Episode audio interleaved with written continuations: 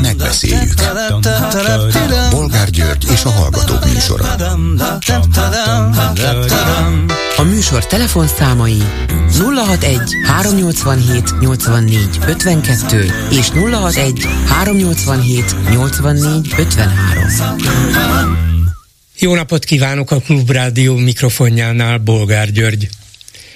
Mai műsorunkban beszéljük meg, hogy felfordult a világ mármint a magyar világ szombat este óta, amikor is Novák Katalin köztársasági elnök benyújtotta lemondását a védhetetlen kegyelmi ügy miatt. Majd Varga Judit volt igazságügyi miniszter is közölte, hogy távozik képviselői posztjáról, valamint a közéletből.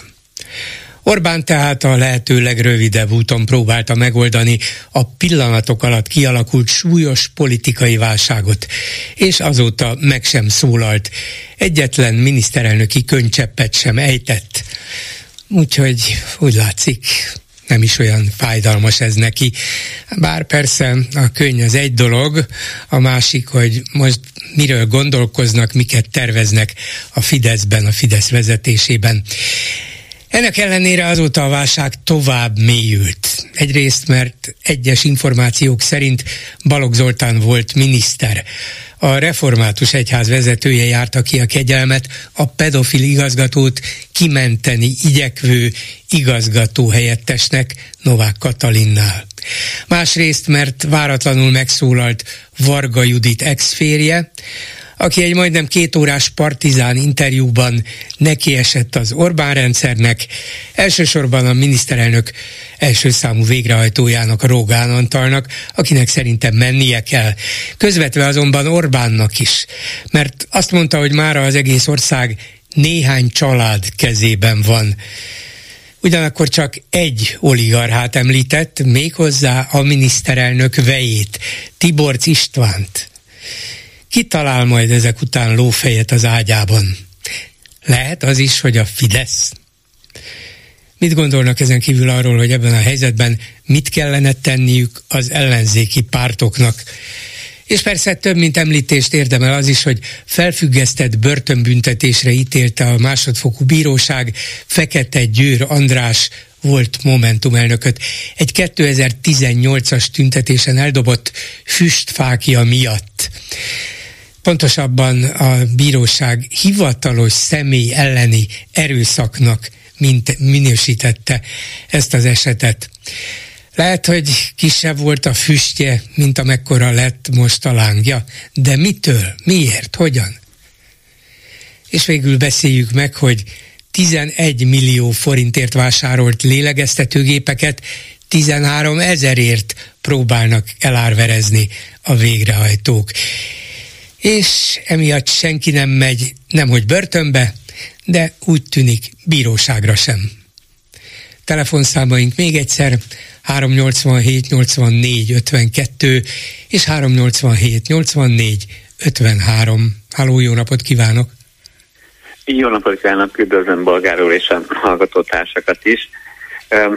Én ezzel a Novák Katalin Kónya Endre ügyel kapcsolatban egy bolgár úrnak a, jól emlékszem, a szerdai adásban feltett kérdésére fogalmazta meg saját magam válaszát, amikor azt kérdezte, hogy, hogy miért olyan értékes a Kónya Endre, miért kellett őt, őt, mi az olyan különleges benne, amiért kegyelemre kellett felterjeszteni a köztársasági elnököt, és ezt megadni neki. És nekem két válaszom is rögtön felmerül, és mind a kettő földrajzi jellegű. Az egyik Bicske közeli települése. Mármint, hogy, hogy a Bicske mihez van közel? Arra hát, gondol, hogy felcsúthoz? Meg az pontosan, Orbán birodalomhoz? Pontosan. Pontosan Igen. arra gondolok, hogy ahogy annak idején az Alcsútdobozi polgármester jelöltet a Váradi Andrást is egy alkalmas eh, osztálynyugdíjassal ki kellett vonni a képzetből. Hát, a, a, azt mondanám, közel. hogy az, az nem volt egy tisztázott ügy, de, de nem hiszem, hogy, hogy ez a... volt. Hát nem, van, vannak ilyen tragikus véletlenek, de az, az nem látszott nagy politikának semmilyen összefüggésben, de jó, e, elhiszem, hogy sokaknak eszébe jut, mert furcsa ügy volt, megmagyarázatlan igazából, de történhetett ilyen szerencsétlen véletlen.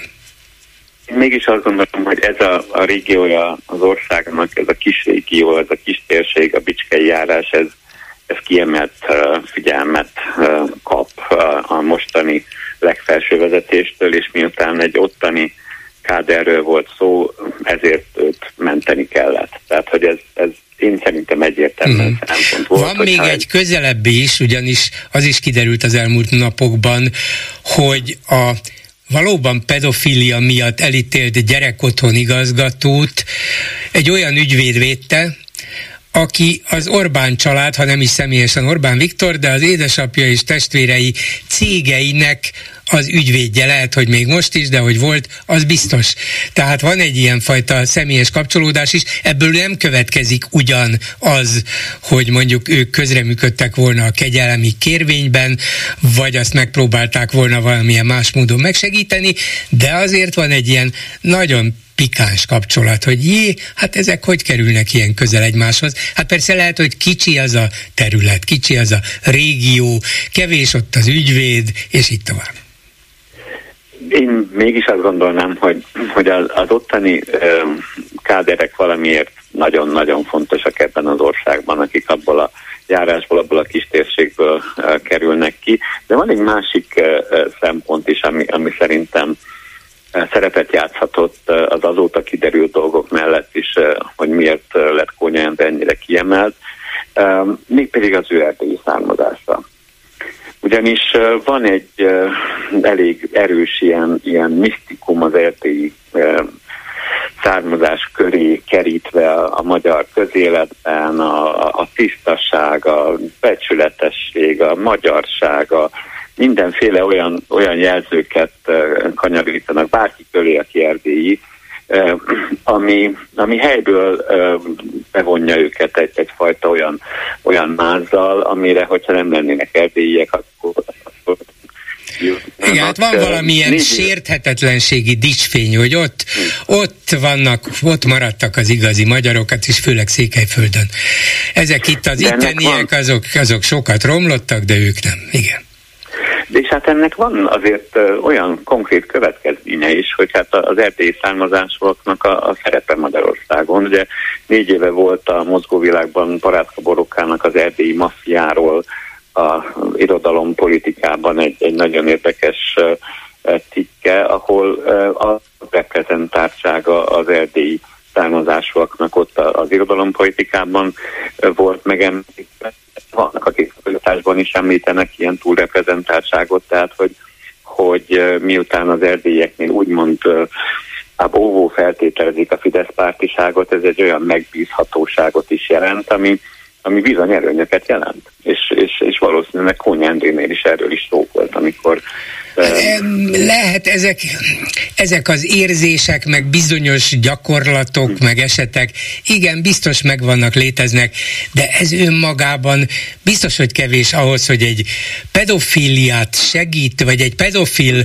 vádlottat segítő gyerek otthon vezető igazgató helyettes kegyelmi kérvényét valakik megtámogassák. Az, hogy Erdélyhez kevés, és így tovább az összes nimbuszuk ehhez kevés, ehhez valamiért valami több kellene, gondolom. Hát ugye van, van abban a cikkben, ami Balogh Zoltán felelősségét firtatja, persze ez is csak hallomások, vagy ilyen névtelen információk alapján, hogy ez egy olyan erdélyi család, amelyiknek erős és szoros református egyházbeli kötődései vannak, és ezen keresztül jutottak el Balogh Zoltánhoz, ő pedig nagyon is bejáratos volt Novák Katalinhoz, és ő ő járta ki mondjuk ezt a kegyelmet. Ezt még talán jobban érteném, de még akkor is fölvetődik a kérdés, lehetséges az, hogy Novák Katalin egy ilyen láthatóan kínos ügyben nem terjeszti föl legalább Rogán Antalnak, de inkább azt mondanám a kormánynak, a miniszterelnöknek a megkegyelmezendők listáját? Szerintem nem lehetséges.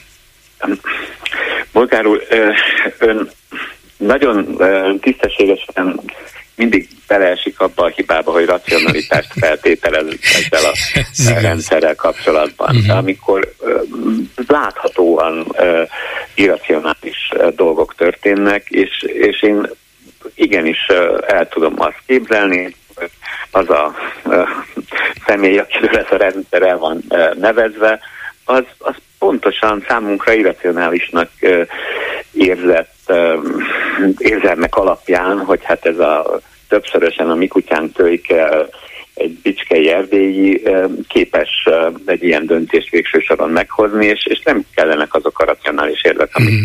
bolgáról Tehát van elég volt neki az, hogy azt mondja neki egy-két ember, ez egy rendes ember, hát nincs ezzel semmi baj, ez az egész fel lett habosítva, el lett túlozva, leült már, amúgy is belőle valamennyit, úgyhogy ez a kegye, úgyse fog kiderülni, mondjuk ez a racionális része, úgyse fog kiderülni, mert titkos. Igen, de én, én bármilyen hát dolgot el, fel tudok tételezni erről a rendszerről és a vezetőjéről. Uh-huh. Tehát, hogy, hogy um, ha megenged egy, egy kicsit uh, vicces párhuzamot, amikor um, sorrendben azzal találkozunk, hogy a, ez a kormányzat uh, mindenhol a fákat kivágja, ahol csak találnak fákat, ott kivágják, kiírták őket, mindegy, hogy az a Városligetben van, vagy bárhol máshol. Erre lehet racionális érveket keresni, hogy miért utálják annyira a fákat, miközben valószínű, hogy a legracionálisabb érv az, hogy pártok kormányvezetője annak idején ottörő focistaként, vagy csútokjakkal focizott, akiknek van arborétumuk. És hát ők biztos azzal csúfolták őt annak idején, hogy hát felcsútiak, felcsútiak, még alkoholitomotok sincsen. Uh-huh.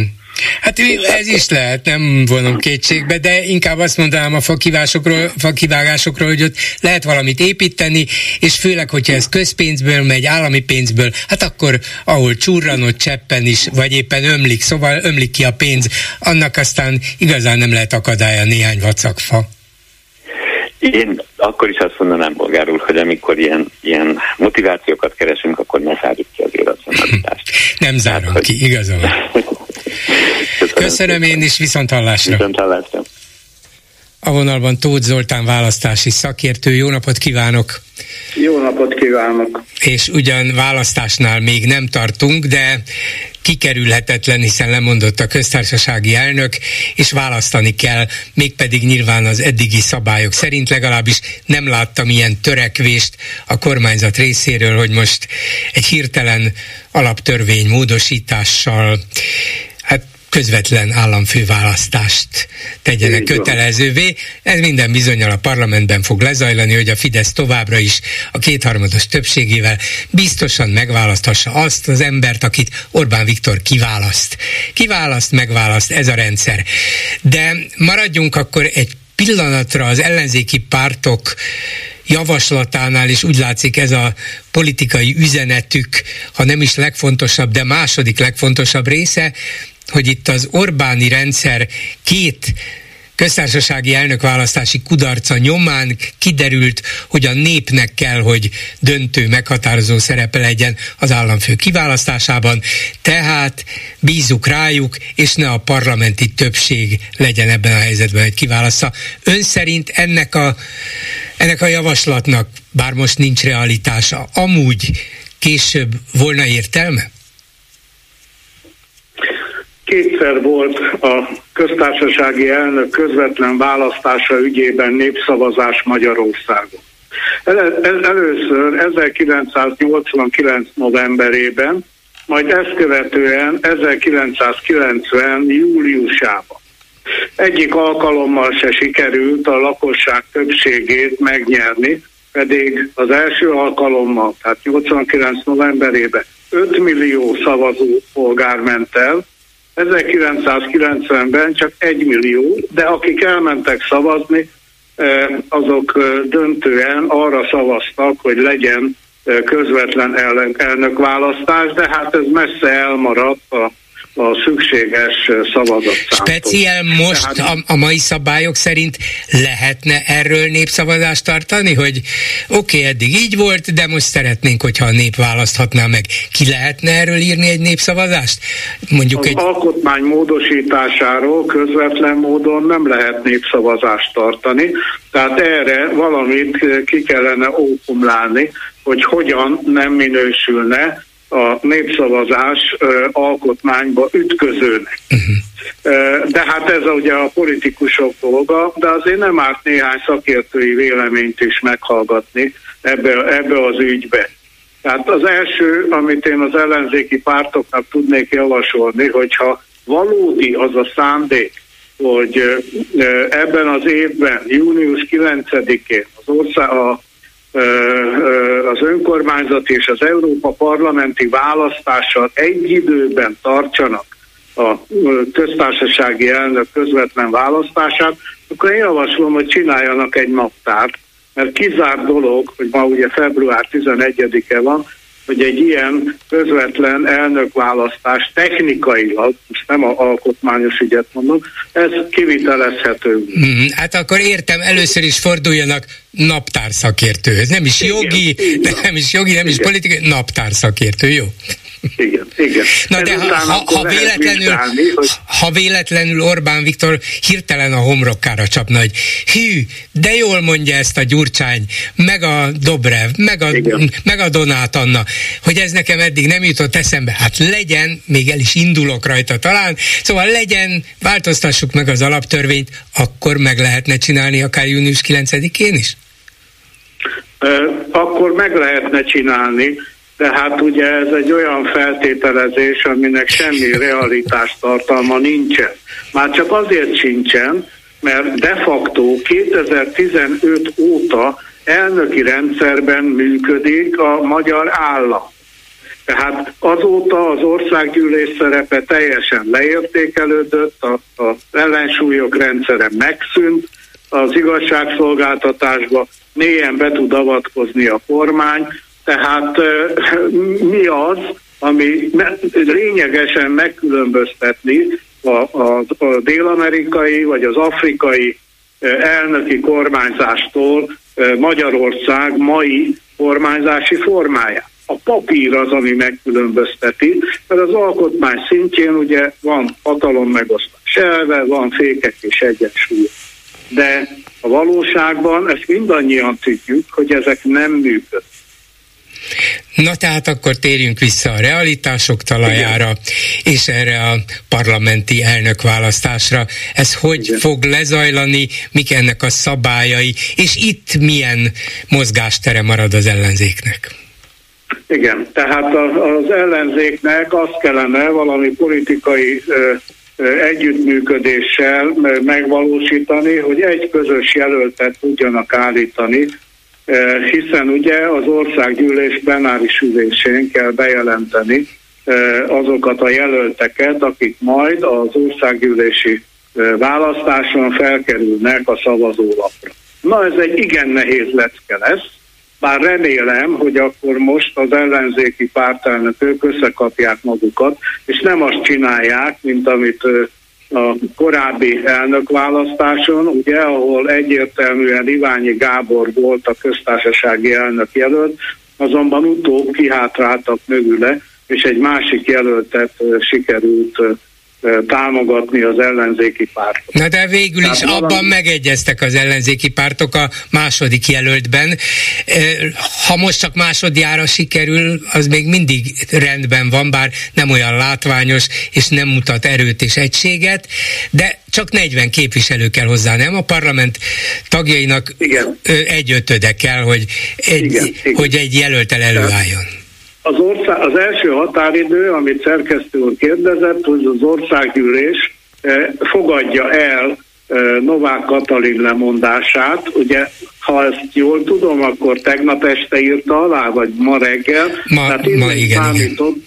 15 napja van az országgyűlésnek, hogy összeüljön, és elfogadja ezt a lemondást. Na most, ha ezt jól számolom, akkor ez február 26-a, a végső határidő, de akkor egyébként is van rendesülés az országgyűlésben, tehát ezt minden további nélkül napirendet tűzhet.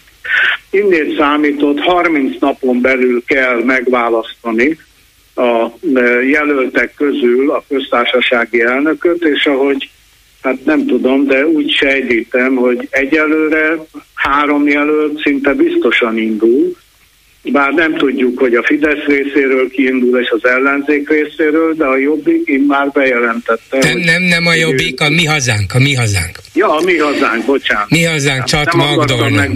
Igen, igen. Volt miépp köztársasági elnök jelölt, közgazdász professzor egyébként, Csat Magdolna. Igen. Igen. Nos, tehát ez, ez, ez egy reális folyamat, az se biztos, hogy itt sikerül az ellenzéknek sikerre vennie a saját jelöltjét, de legalább erkölcsileg a saját választói előtt tudja vállalni egy tisztes vereséget, illetőleg itt én az ellenzéknek szakmailag azt is tudom javasolni, hogy nem ártana egy előválasztást lebonyolítani ebbe a kérdésbe mert erre van idő, ugye működik egy civil választási bizottság nevezetű szervezet, a pártok is, ha akarnának, ezzel, mint egy előmozgósítást tudnának csinálni a lakosság részéről, és megszerezni egy tömegtámogatást, és nem csak a pártelnökök aláírásával jelzett jelölést lehetne csinálni, hanem akár több tízezer, vagy akár több százezer választópolgári akaratnyilvánításra is sor kerül. Igen, tehát egy ilyen online előválasztást meg lehetne szervezni, és abban meg. könnyedén akár százezrek kifejezhetnék a véleményüket, annak tudatában, hogy az esélye az illető megválasztásának nulla, de legalább az emberek hangja, az emberek szimpátiája világos lesz, megnyilvánul, és a pártok odaállhatnak mögé. Uh-huh. Ez egy nagyon fontos felkészülési állomás lenne, részint a, két, a, június 9-i önkormányzati és Európa parlamenti választásra, de még inkább a 2026-os országgyűlési választásra, mert hát a foci meccsen, akkor is a következő foci meccsen ki kell állni, hogyha ezen a mérkőzésen esetleg vesztett a csapat. Hát igen, szóval akkor azt mondja, hogy van teendője az ellenzéki pártoknak akkor is, hogyha esélyük nincs. Igen, és ezzel együtt a mostani alkalom szerintem egy megfelelő lehetőséget teremtene egy közös politikai minimális program kidolgozását. Mert itt a köztársasági elnök esetleges választásának a megváltoztatása azonban nagyon súlyos alkotmányos politikai kérdéseket is felvet. És ehhez idő kell a koalícióra lépő ellenzéki pártoknak, hogy ezeket az ügyeket kitárgyalják. Tehát például hogyan kell viszonyulnia egy majdani köztársasági elnöknek a kormány feladatához, hatásköréhez, az országgyűlés feladatához és hatásköréhez, az igazságszolgáltatási rendszerhez, hogyan kell átalakítani a független intézményeket, tehát például a számvevőszéket, a Nemzeti Választási Bizottságot, a Költségvetési Tanácsot, és még sorolhatnám ezeket az intézményeket. Tehát ez egy jó alkalmat nyújt az ellenzéknek, hogy stratégiailag is elgondolkodjon egy esetleg későbbi, akár 2025-26-os együttműködés. Köszönöm szépen Tóth Zoltán választási szakértőnek, viszont hallásra! Viszont hallásra! Háló, jó napot kívánok! Jó napot kívánok, én a Terinéni vagyok. Tisztelettel köszöntöm a megtestesült nyugalmat és az intelligenciát. Jaj, de kedves, köszönöm szépen, de hallgatom önt. Azt szeretném csak mondani ezzel a pedofilos ügyel kapcsolatban, hogy miután nincs mód és lehetőség arra állítólag, hogy visszavonják ettől a csodálatos embertől ember, ez nem ember, azt a kegyelmi kérelmet, amit ő megkapott, és hát élvez is, hanem hogy a magyar állampolgárságot vonják meg tőle. Nem méltó arra, hogy egy ilyen ember magyar legyen. Azzal a kéréssel fordult ő a minisztérium, igazság miniszterhez, meg minden papírt, amit beadott állítólag, hogy az édesanyjára hivatkozva, hogy kint Romániában ilyen beteg, olyan beteg, kutyafüle minden. Én azt szeretném, hogy hazamenne, megvonnák tőle a magyar állampolgárságot, és nézzen az édesanyja szemébe, és mondja neki, hogy nézd rám édesanyja, milyen gazember lett belőle. Hát nem biztos, hogy ebben egyetértünk, mert azt mondanám, hogy vannak súlyos bűncselekményeket elkövetők, és, és nem feltétlenül kell tőlük, nem, alapesetben nem is kell tőlük megvonni a magyar állampolgárságot, tehát magyar állampolgárok vannak nagyszerűek, kiválóak, Nobel-díjasok, tisztességesek, névtelenek, és vannak neves bűnözők is, Bolgár, mindenféle, de, Bolgár, kül... bocsánat, hogy de attól nem kell, nem Én kell nem minden... mondom, a becsületes Igen. embereket, hanem Értem. akik visszajelnek a magyar állampolgársággal. Igen, de hát nem lehet minden magyar állampolgárt, aki valamilyen bűnt elkövetett, elítélnek, kitaszítani az országból, mondván, hogy hát te nem vagy magyar. Magyarnak magyar, megkapta a magyar állampolgárságot, csak ítél. Egy embert kérem, csak ezt az egy embert. De az úgy nem megy. A szívem, hogy ezek, ezek a fiatal gyerekek mit éltek át. Ebben önnek igaza van, főleg, hogyha egy ilyen ember, akinek az volna a feladata, hogy védje, óvja a rábízott igen, gyerekeket, igen, ő igen, az, aki igen. még kiszolgáltatja őket a saját főnökének, tudván tudva, hogy miben és miért szolgáltatja ki. Igen, az elítélésével egyetértek, csak nem az a megoldás, hogy na, őt akkor kiemeljük, és ne legyen magyar állampolgár sem. Úgy tudom, hogy visszament Erdélybe, biztos kénytelen szembenézni a, azzal a rossz hír hírével, amit, amit most már mindenki tud, és le, még az is lehet, ahogy megírta egy Facebook bejegyzésben, hogy, hogy ő teljesen ártatlan, és az egész ügyet félre értelmezték, és a bíróság sem jól döntött, szóval elmondta, leírta ő a magáét, de az biztos, hogy ennek a következményeit most már egész életében viselnie kell. Nem biztos, hogy erre szabad még akár jogilag, akár máshogyan még azt is rátenni, hogy te egyébként nem is ér érdemled meg, hogy magyar legyél. Magyarnak született, magyar állampolgárságot kapott. Hát így van. Vannak köztünk ilyenek, és vannak olyanok. Vérzik a szívem, hogy rossz hírt mondott most nekem. Én nagyon-nagyon szerettem volna. És menjen, és nézzen az édesanyja szemébe, és mondja neki, mint a tékozló fiú, ez még rosszabb, mint a tékozló fiú. És mondja neki, hogy anyám, itt vagyok, nézd már, és köpjél szembe, vagy vágjál fejbe, mert nem érdemlem meg, hogy a fiad legyek. Hát ez, ezzel minden embernek, minden bűnösnek magának kell szembenéznie, ez biztos. Így van, így van, így van. Köszönöm. Csak még egy Igen, dolgot mondja a polgárok, bocsánatot kérek, hogy annak idején, mikor találkoztunk, én akkor azt mondtam, hogy a Isten nem siet és nem felejt. Azt mondtam, ha visszaemlékezik rá. Igen. És a másik még, gyorsan mondom, hogy nincs olyan rejtett dolog, ami titokban, vagy ami ki ne tudódna, és napféle ne jönni, jönne. És aki azért tudna jót cselekedni, és nem cselekszi, bűne az annak. Uh-huh. És ez a pap, és ez a uh, volt miniszter, most nem ide Balog, mert Balog Zoltán, igen, református püspök. És, és ne, nem tudom, hova jutott ez az emberiség bolgáról. Na, hát, nem, nem, nem tudom, mert ebben, ebben, ebben az ügyben, ha már megemlítette Balog Zoltánt, ugye nem, nem tudom, hogy személyesen ismerte, könnyen lehet, hogy személyesen is ismerte, mert a pedofília miatt elítélt főnökét viszont ő terjesztette föl állami kitüntetésre, feltételezem, hogy ott volt valami személyes ismerettség is. Tehát igen, lehet, hogy igen, ez... Igen, igen, De... És azt a ö, román papot is, aki a gyerekek milyen bőte hát Nem Csaba, román, az magyar, magyar pap, csak Romániában él. Mellé állt az emberek mellé, akik bűncsök követte ezekkel a szerencsétlen gyerekkel kapcsolatban, akik ott az ő, ő szárnyai alatt voltak, és vigyázott rá őket. Én felnéztem emlékszem erre az emberre, és ezeket vádolt ő is, és ez is kitüntetés kapott. Hát igen, neki meg az volt a baja vagy problémája, hogy ő sem tudott szembenézni, azzal feltételezem, és tényleg igyekszem jó szándékú lenni, hogy nem akarta elhinni, hogy az ő intézetében, az ő kvázi felügyelete alatt ilyesmi megtörtént. Hát én ismerem azt az embert, akit ezzel vádolnak, hát ez nem lehet is.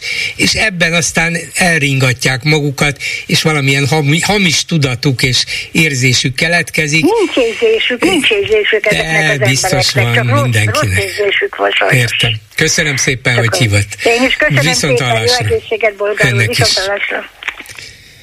Háló, jó napot kívánok! Jó napot, Vera vagyok. Hallható Igen. vagyok? Igen, nagyszerűen, parancsoljon. Ja. Igen, én azzal kapcsolatban beszélnék, még nem telefonáltam, de volt egy ilyen kérdés, hogy az ellenzéki pártoknak mit kéne tennie ebben a mostani helyzetben. Igen. És, és én az utóbbi napokban már így lehet, hogy egy ilyen túlságosan belehergeltem magam, de engem nagyon bosszant, hogy most csak erről beszélnek szinte erről, hogy ki legyen az új köztársasági elnök. Szerintem ez egy, nem tudom, hogy ön mit gondol, nem ez gumicsont. Tehát, hogy ez jó a miniszterelnöknek, mert addig se róla van szó.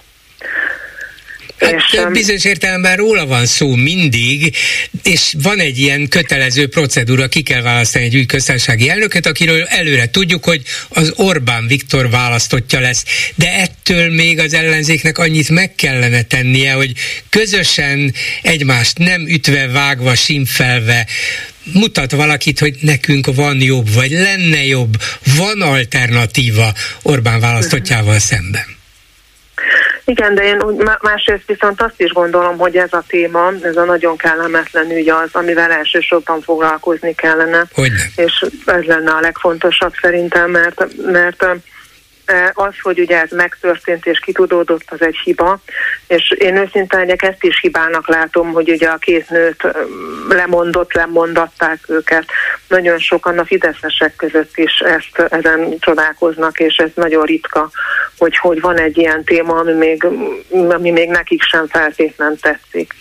Igen, hát ez különösen és látványosan is meghökkentően kiviláglott azokból a bejegyzésekből, majd a majdnem két órás interjúból, amit Varga Judit volt férje adott a Partizánnak, Gulyás Mártonnak, és ő ott, ott aztán kitálalt, talán az utolsó lépést nem merte már megtenni, nem mert nyíltan Orbán Viktorra támadni, de a rendszerére egyértelműen, és az első számú emberére Rogán Antalra szintén, hogy gyakorlatilag mindent ő irányít, mindent ő tervez meg, mindenkit ő felügyel, mindenkit ő utasít rendre, a köztársasági elnök sem tudott megszólalni nélküle, azért parancsolták neki a csendet, mert nem tudták eldönteni, dönteni, mi legyen, és ő az, akit szerinte el kell távolítani a közéletből. Ez Orbán, az Orbán rendszere miért utolsó előtti csapás lenne. Szóval biztos vagyok benne, hogy ennek a Magyar Péternek a megjelenése azt mutatja,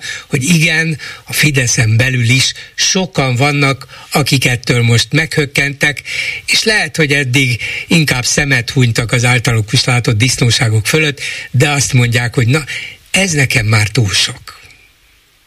Igen, igen, hát ugyanakkor meg ugye hát ő bizonyos szempontból most egyedül van, meg, meg hát a másik meg az, hogy én azt gondolom, hogy a tüntetésnek is inkább erről kéne szólni ezekről, erről a botrányról, és nem mindig adódnak ilyen hibák. Ugye hát összességében az ellenzék az, meg a választáson nem valószínű, hogy bármilyen fordulatot el tudna érni, ezért csak a hibákat lehet kihasználni, és és kicsit olyan, mint hogyha, mint hogyha nekem még olyan gondolatom is volt, hogy az ellenzéknek egyáltalán nem érdeke ez a, a fordulat, és jól el vannak, úgy, ahogy vannak, és ezzel kapcsolatban beszélgetett egyszer egy szociológussal, hogy fiatal férfival, hogy hát ugye az, hogy ott bent vannak a parlamentben, az azért nem rossz helyzet.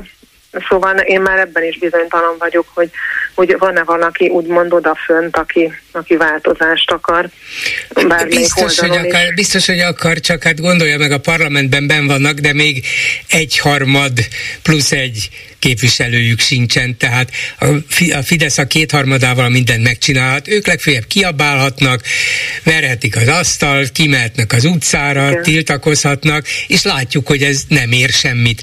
Valóban, ahogy ön mondta, most van egy nem általuk kreált, de váratlan, véletlen folytán kibukott helyzet, amiben viszont megmutathatnák, hogy tudunk mi értelmesen, racionálisan, de az érzelmekre is hatva igazi alternatívát kínálni a magyaroknak, és ez a veleig romlott rendszer el kell, hogy bukjon. Hát valahogy ezt kéne demonstrálniuk, Igen. nem tudom, hogy képesek-e rá. Hát kíváncsi leszek, mert, mert tényleg, tényleg most, tehát egyértelműen szerintem ezt kéne tovább ütni, ezt a vasat, ezt a hibát, csak kicsit olyan, mint hogyha után, mintha visszaadnák a labdát, és meg se próbálnák berugni a 11-es. Tehát, hogy, hogy nekem olyan, hogy, hogy nem a köztársasági elnökkel kéne nem, most nem, elsősorban foglalkozni, igen. Hogy nem, nem ez a legfontosabb téma most, azt gondolom, ennek örül szerintem a miniszterelnök nem. is, hogyha őt békén hagyják. Meg kéne tudni, hogy ez az egész, hogy, hogy jöhetett így létre, hogy történhetett ez így meg, kinek a nyomására, kinek a javaslatára, milyen rendszerint hozzák nyilvánosságra az összes titokban tartott kegyelmi döntést, például az a takarítónő, aki bírósági iratokat fényképezett le, kinek a megbízásából, milyen ügyben, milyen alapot, alapon kapott kegyelmet. Lehet, hogy egy magánügy, de az is lehet, hogy nem magánügy. Végül is takarítónő iratokat fényképez, ki, ki bízta meg, mivel, és miért érdemes a kegyelemre, ha egyszer elítélték. Szóval volna itt még e, kapargatni való, és tényleg erre kellene koncentrálni. Meg hát ugye ez is, amit mondott a magyar úr is, hogy, hogy a két hölgy szoknyája mögé bújik, ez, egy, ez valahol azért egy szégyen is.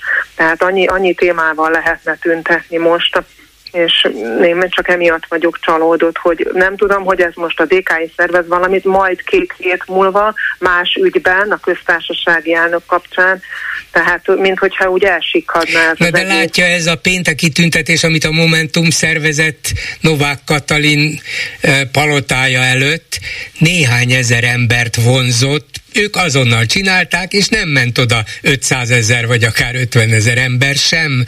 Hogy aztán ettől függetlenül Novák megbukott, az nem a tüntetések miatt volt, hanem mert Orbán úgy döntött, nyilván a, az országos közhangulatot mérték, és levonták a következtetést, hogy ők védhetetlenek, úgyhogy a Fideszt és Orbánt menekítsük ki ebből.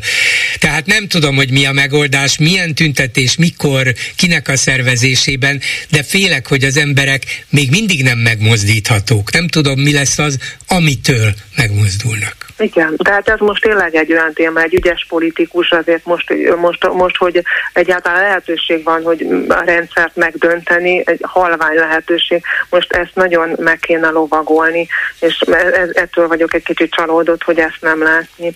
Hogy, Bízunk benne, hogy igen. ők is rájönnek erre, és van ennyi politikai érzékük és energiájuk is rá.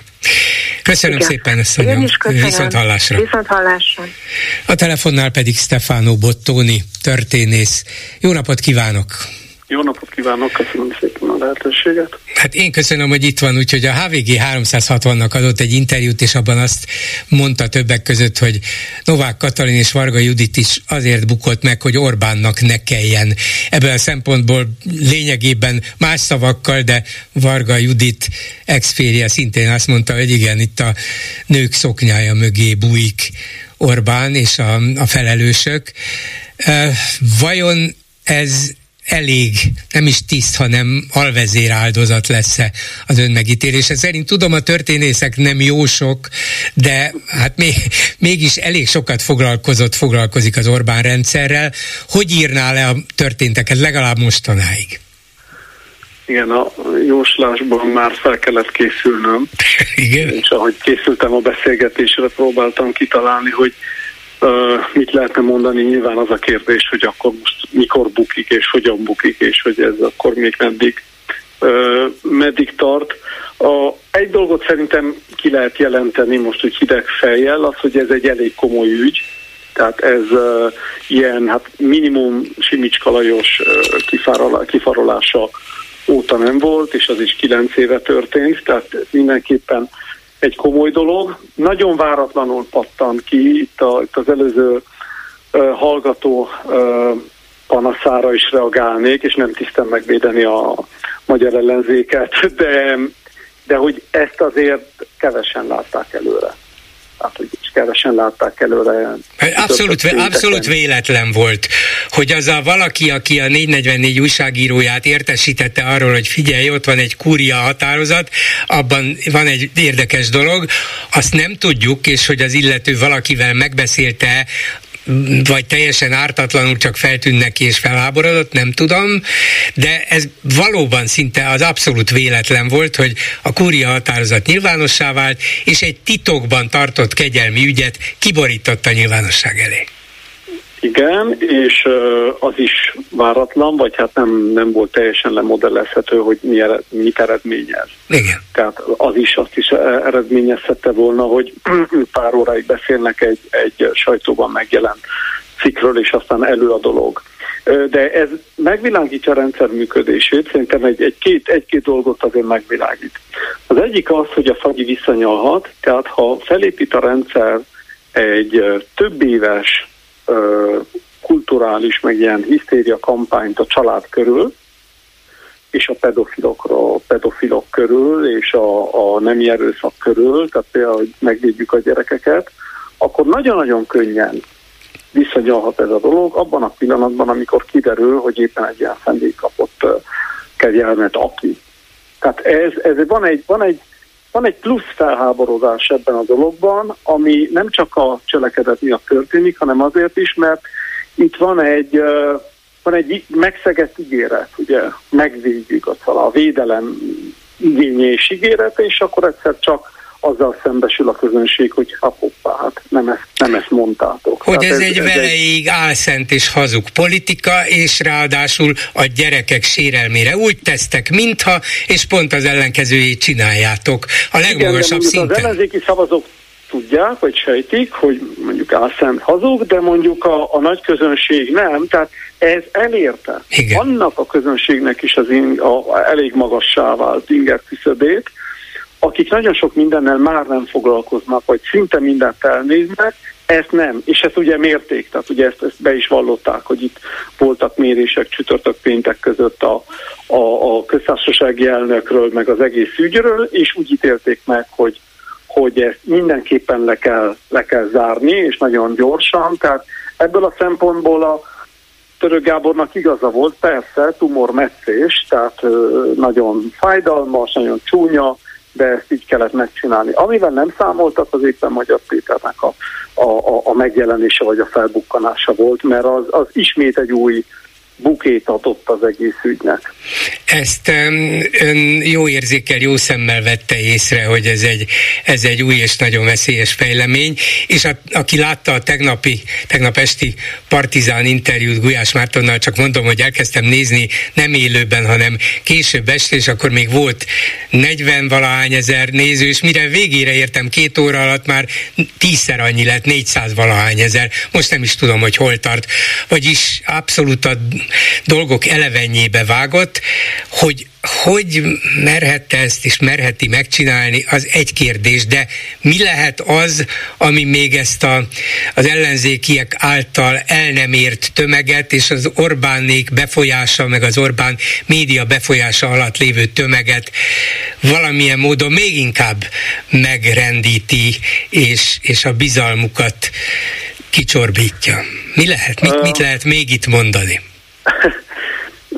Korábban egy olasz újságíró barátomnak próbáltam elmagyarázni ezt az egészet, ami nem könnyű, tehát nekünk sem képzelheti el egy, egy külföldi újságírónak, akinek meg kell tanulni a Magyar Péter nevét, és rengeteg szereplőnek a bonyolult életvitelét, és hogy hogyan gabajodnak egymásba itt mindenféle közéleti szereplők, és akkor azt mondtam neki, hogy ugye Magyar Péter kilépett egy ajtóból, ott áll a küszöbön, még nem biztos, hogy belép a másikba.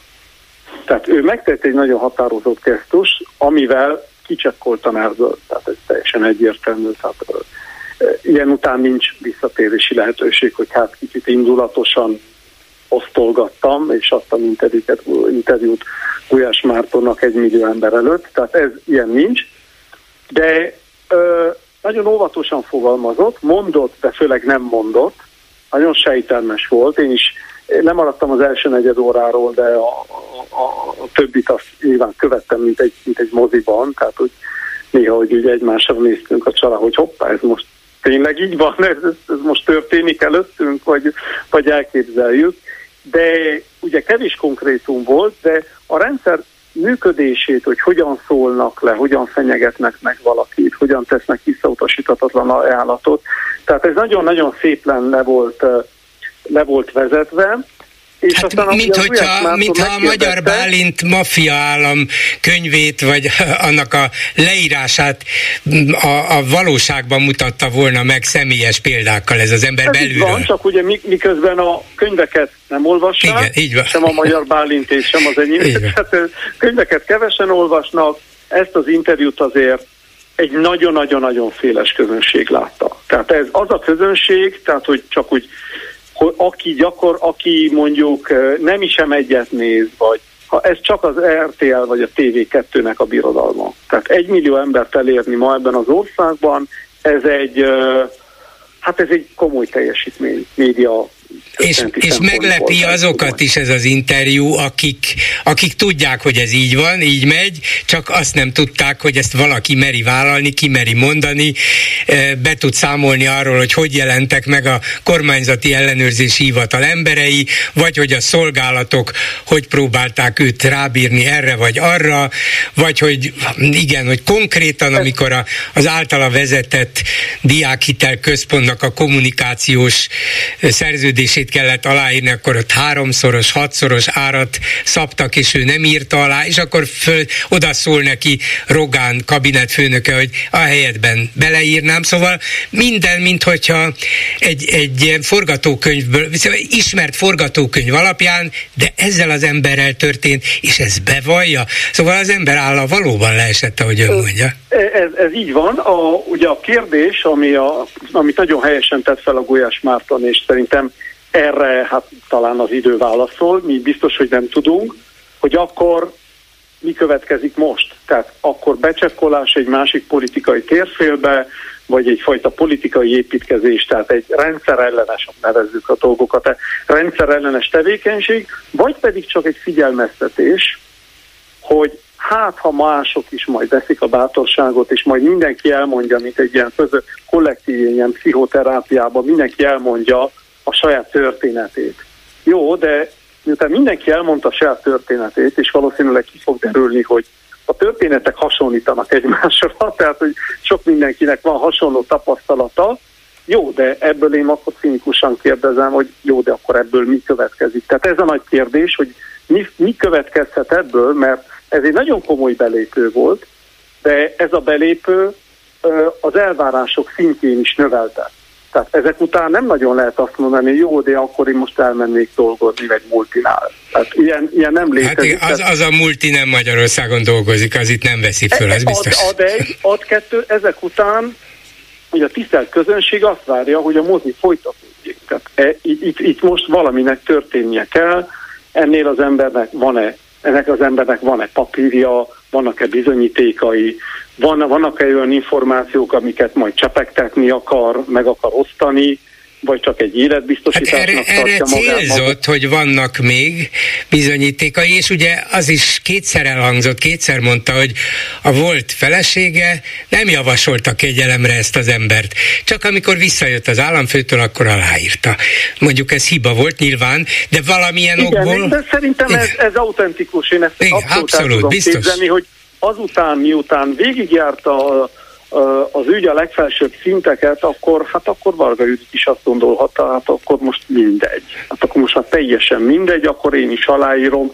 Persze ez egy, tehát ez a rendszerem belüli működés, tehát nem lehet nemet mondani, de itt, itt csak arra volt jó ez, a, ez, a, ez az egész, hogy megállapítsuk, hogy hogy is mondjam, a, a felelősség szint hol kezdődik, és nyilván ebben az ügyben nem Varga Juditnál, ő csak, a, ő csak az utolsó helyen következik. Igen. Na most a Simics, Simicska ügyel összehasonlítva, Simicska természetesen az egyik, vagy a kulcsembere volt Orbán Viktornak, viszont nem volt ilyen magas állami kormányzati tisztsége, mint Novák Katalinnak és Varga Juditnak. Ők azért ennek a rendszernek a díszpolitikusai voltak, nagyon magasra emelve. Hogy nekik kellett menniük a dicsőségből a semmibe, ez, ez a rendszer súlyos megrázkódtatása mindenképpen. A Simicska ügy érdekes volt, izgalmas volt, sokat vártunk tőle, de hogy Simicska van vagy nincs, hát tulajdonképpen nekünk mindegy, és Orbánnak is mindegy volt, mert lett helyette Mészáros Lőrinc. Szóval ezt a különbséget Simicska és Magyar Péter között, aki mondom vele visszahasonlítva, senki mégis nem emeli meg az ő jelentőségét az, hogy két ilyen fontossá tett személyiség tűnt el a sülyeztőben, és lehet, hogy egyszer csak ők is beszélnek, hiszen van még vagy lenne előttük még jövő, így viszont semmi nem lesz, csak valami kegyelemkenyér. Magyar Péternél az szerintem fontos kiemelni, hogy ő igazán, persze nem a pozíciója miatt, de a családi kötődései miatt ő nem egy senki. Tehát akinek a rokonságában ott van egy Mádl Ferenc, az ebben a magyar jobboldali világban és a Fideszben nem egy senki. Nagyon fontos. Tehát ez a jogász társadalomnak az elitje, a krémje. És ő oda tartozik, oda született. Tehát ez nagyon fontos. Tehát ő azért uh, tényleg Gulyás Gergely uh, szobatársa volt uh, Erasmuson. Tehát ezek, ezek elég komoly dolgok. Tehát ő igazán Ugye Varga Judit volt az, aki egy teljesen másik élet, családtörténetről érkezve, vidékről érkezve be, beházasodott egy ilyen családba. Tehát Magyar Péter egy, egy igazi insider ezekben a dolgokban. Tehát az ő pozíció szerintem sokkal, sokkal érdekesebb, és miközben Simicska azt gondolta, hogy ő pariban van Orbán Viktorral, és Orbán Viktorral konfrontálódik elsősorban, és nem sikerült, és nem is akarta teljesen. Ugye Magyar Péter nagyon érdekesen támadta Orbán Viktor, mert nincs frontális támadás, de körbelül. De abszolút körülvette, így van. A legvégén, abszolút. az interjú végén már Tiborc Istvánnal. Szóval el, az lehetetlen, hogy néhány... Ott vagyunk a család. Így van, néhány család, család kezében van az ország, és megemlíti Tiborc Istvánt. Na, ez, ez már a miniszterelnök köré vont háló. Kérdés, hogy meg tudja húzni. Hát igen, ez egy, és, és hogy akar-e, tehát hogy ö, be, nyilvánvalóan nagyon sok minden, ugye egy olyan ember, aki ugye se bevallása szerint 2018 óta volt benne a, a rendszerben komolyan, tehát eltölt a rendszerben magasabb pozícióban 5 évet, és pontosan ez az öt, utolsó 5 év, amiről megállapítjuk, hogy hát itt történik egy, egy radikalizáció, egyre mélyebbek ezek a struktúrák, stb. stb. Tehát ez egy elég sűrű, fontos 5 év, hát ez az ember nyilván rengeteg mindent tud, tud hall, és azért ne felejtsük el, hogy ki volt a felesége. Tehát, hogy azért itt azért a családok belül azért biztos, hogy akkor is voltak beszélgetések, amikor, amikor már nehezebben mentek a dolgok. Tehát, hogy a, az információ áramlása az, az biztos, hogy sokoldalú volt, és nagyon-nagyon, és a, és a kapcsolat, és a kapcsolathálózata fontos, és nem csak formális. Tehát ő tényleg állítása szerint, és nem vonnám kétségbe, Ivo partnere volt minisztereknek, Orbán Balázsnak, tehát azok, azokkal, azokkal az emberekkel, azokkal a fiatalabb káderekkel, akik ennek a rendszernek az új arcai, és nem csak arcok, hanem, hanem, hanem új működtetői. Tehát ő tényleg benne volt ebben a világban, tehát az ő fontosságát ilyen szempontból nem becsülni. Ma aztán majd kiderül, hogy, hogy mit akar, vagy mire képes. Köszönöm Stefano Bottoni történésznek. Ha megjósolni nem tudtuk is, hogy mi lesz, de legalább gondolkozunk rajta, és van miért. Köszönöm. Köszönöm. Viszont hallásra. Viszont hallásra. Hát ha valakinek voltak bizonyos reményei vagy elképzelései arról, hogy az ellenzék majd közösen talál például köztársasági elnök jelöltet, nem a siker reményében, hanem az egység és együttműködés jegyében, akkor most erre is keresztet lehet venni, mert a Momentum bejelentette, hogy nem vesz részt a köztársasági elnök jelölésének parlamenti folyamatában.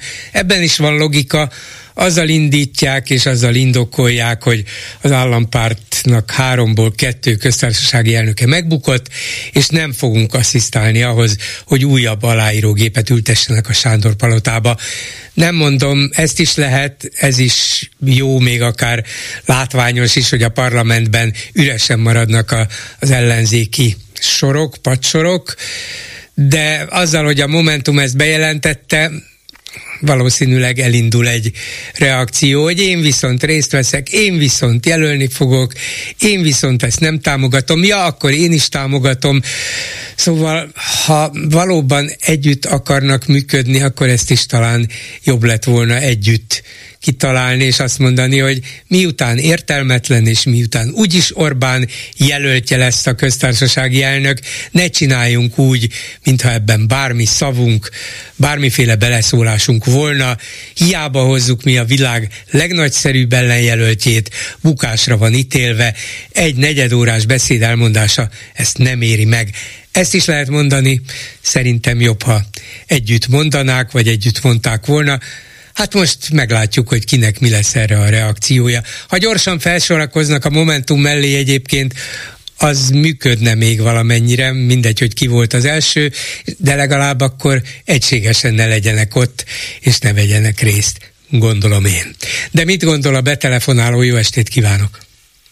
Halló, jó estét kívánok, tisztelettel üdvözlök mindenkit. Parancsoljon. Én vagyok a vonalban, ugye? Igen, igen, hallgatom. Hát, szomorúan hallottam ezt a bejelentést, amit tetszett tenni, nem, hát ez, ez fánalmas, ez borzasztó. Mindenki, én nekem az a véleményem ezzel kapcsolatban, bár nem egy ügyben telefonáltam be, de az a véleményem, hogy az ellenzéknek fel kellene tudni mutatni nem csak az egységet, hanem valamit, egy embert, egy, egy olyan egyéniséget, aki tényleg képviseli a nemzet egységét. Hát ez, ez szörnyű, nem, nem találok szavakat.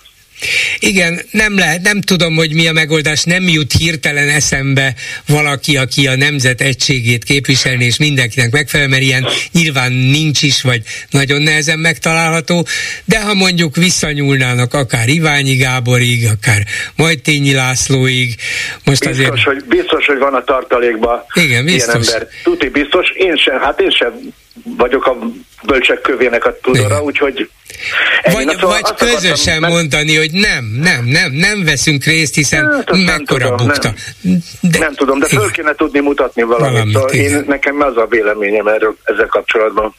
Most amiről szerettem volna önnel beszélni, pénteken reggel, vagy hát kora délelőtt volt egy magyar-kazak, vagy kazak-magyar vízilabda mérkőzés. Közvetítés Dohából. Aha. Érdemes megnézni, teljesen véletlenül pár másodpercig mutatták a igen. Novák Katalint, igen. Novák Katalint, és ott ült magányosan, összeroskadva egy nagyon egyszerű kék ruhában, én akkor ott, ott már rögtön tudtam, ez a nő le van mondva, ez tuti biztos. Úgyhogy nagyon érdekes volt, mondom, pár másodpercig mutatták, ezzel az egész nem volt tíz másodperc se. Igen. Akkor gondolom az ottani közvetítés vezetője nem tudja, hogy itt mi történik az országban. Nem, azt még biztos nem tudta, persze. Nem, persze. hát protokollárisan ott volt. Igen. De magányosan össz, teljesen magába volt zuhanva, én szerintem, ahogy, ahogy én láttam.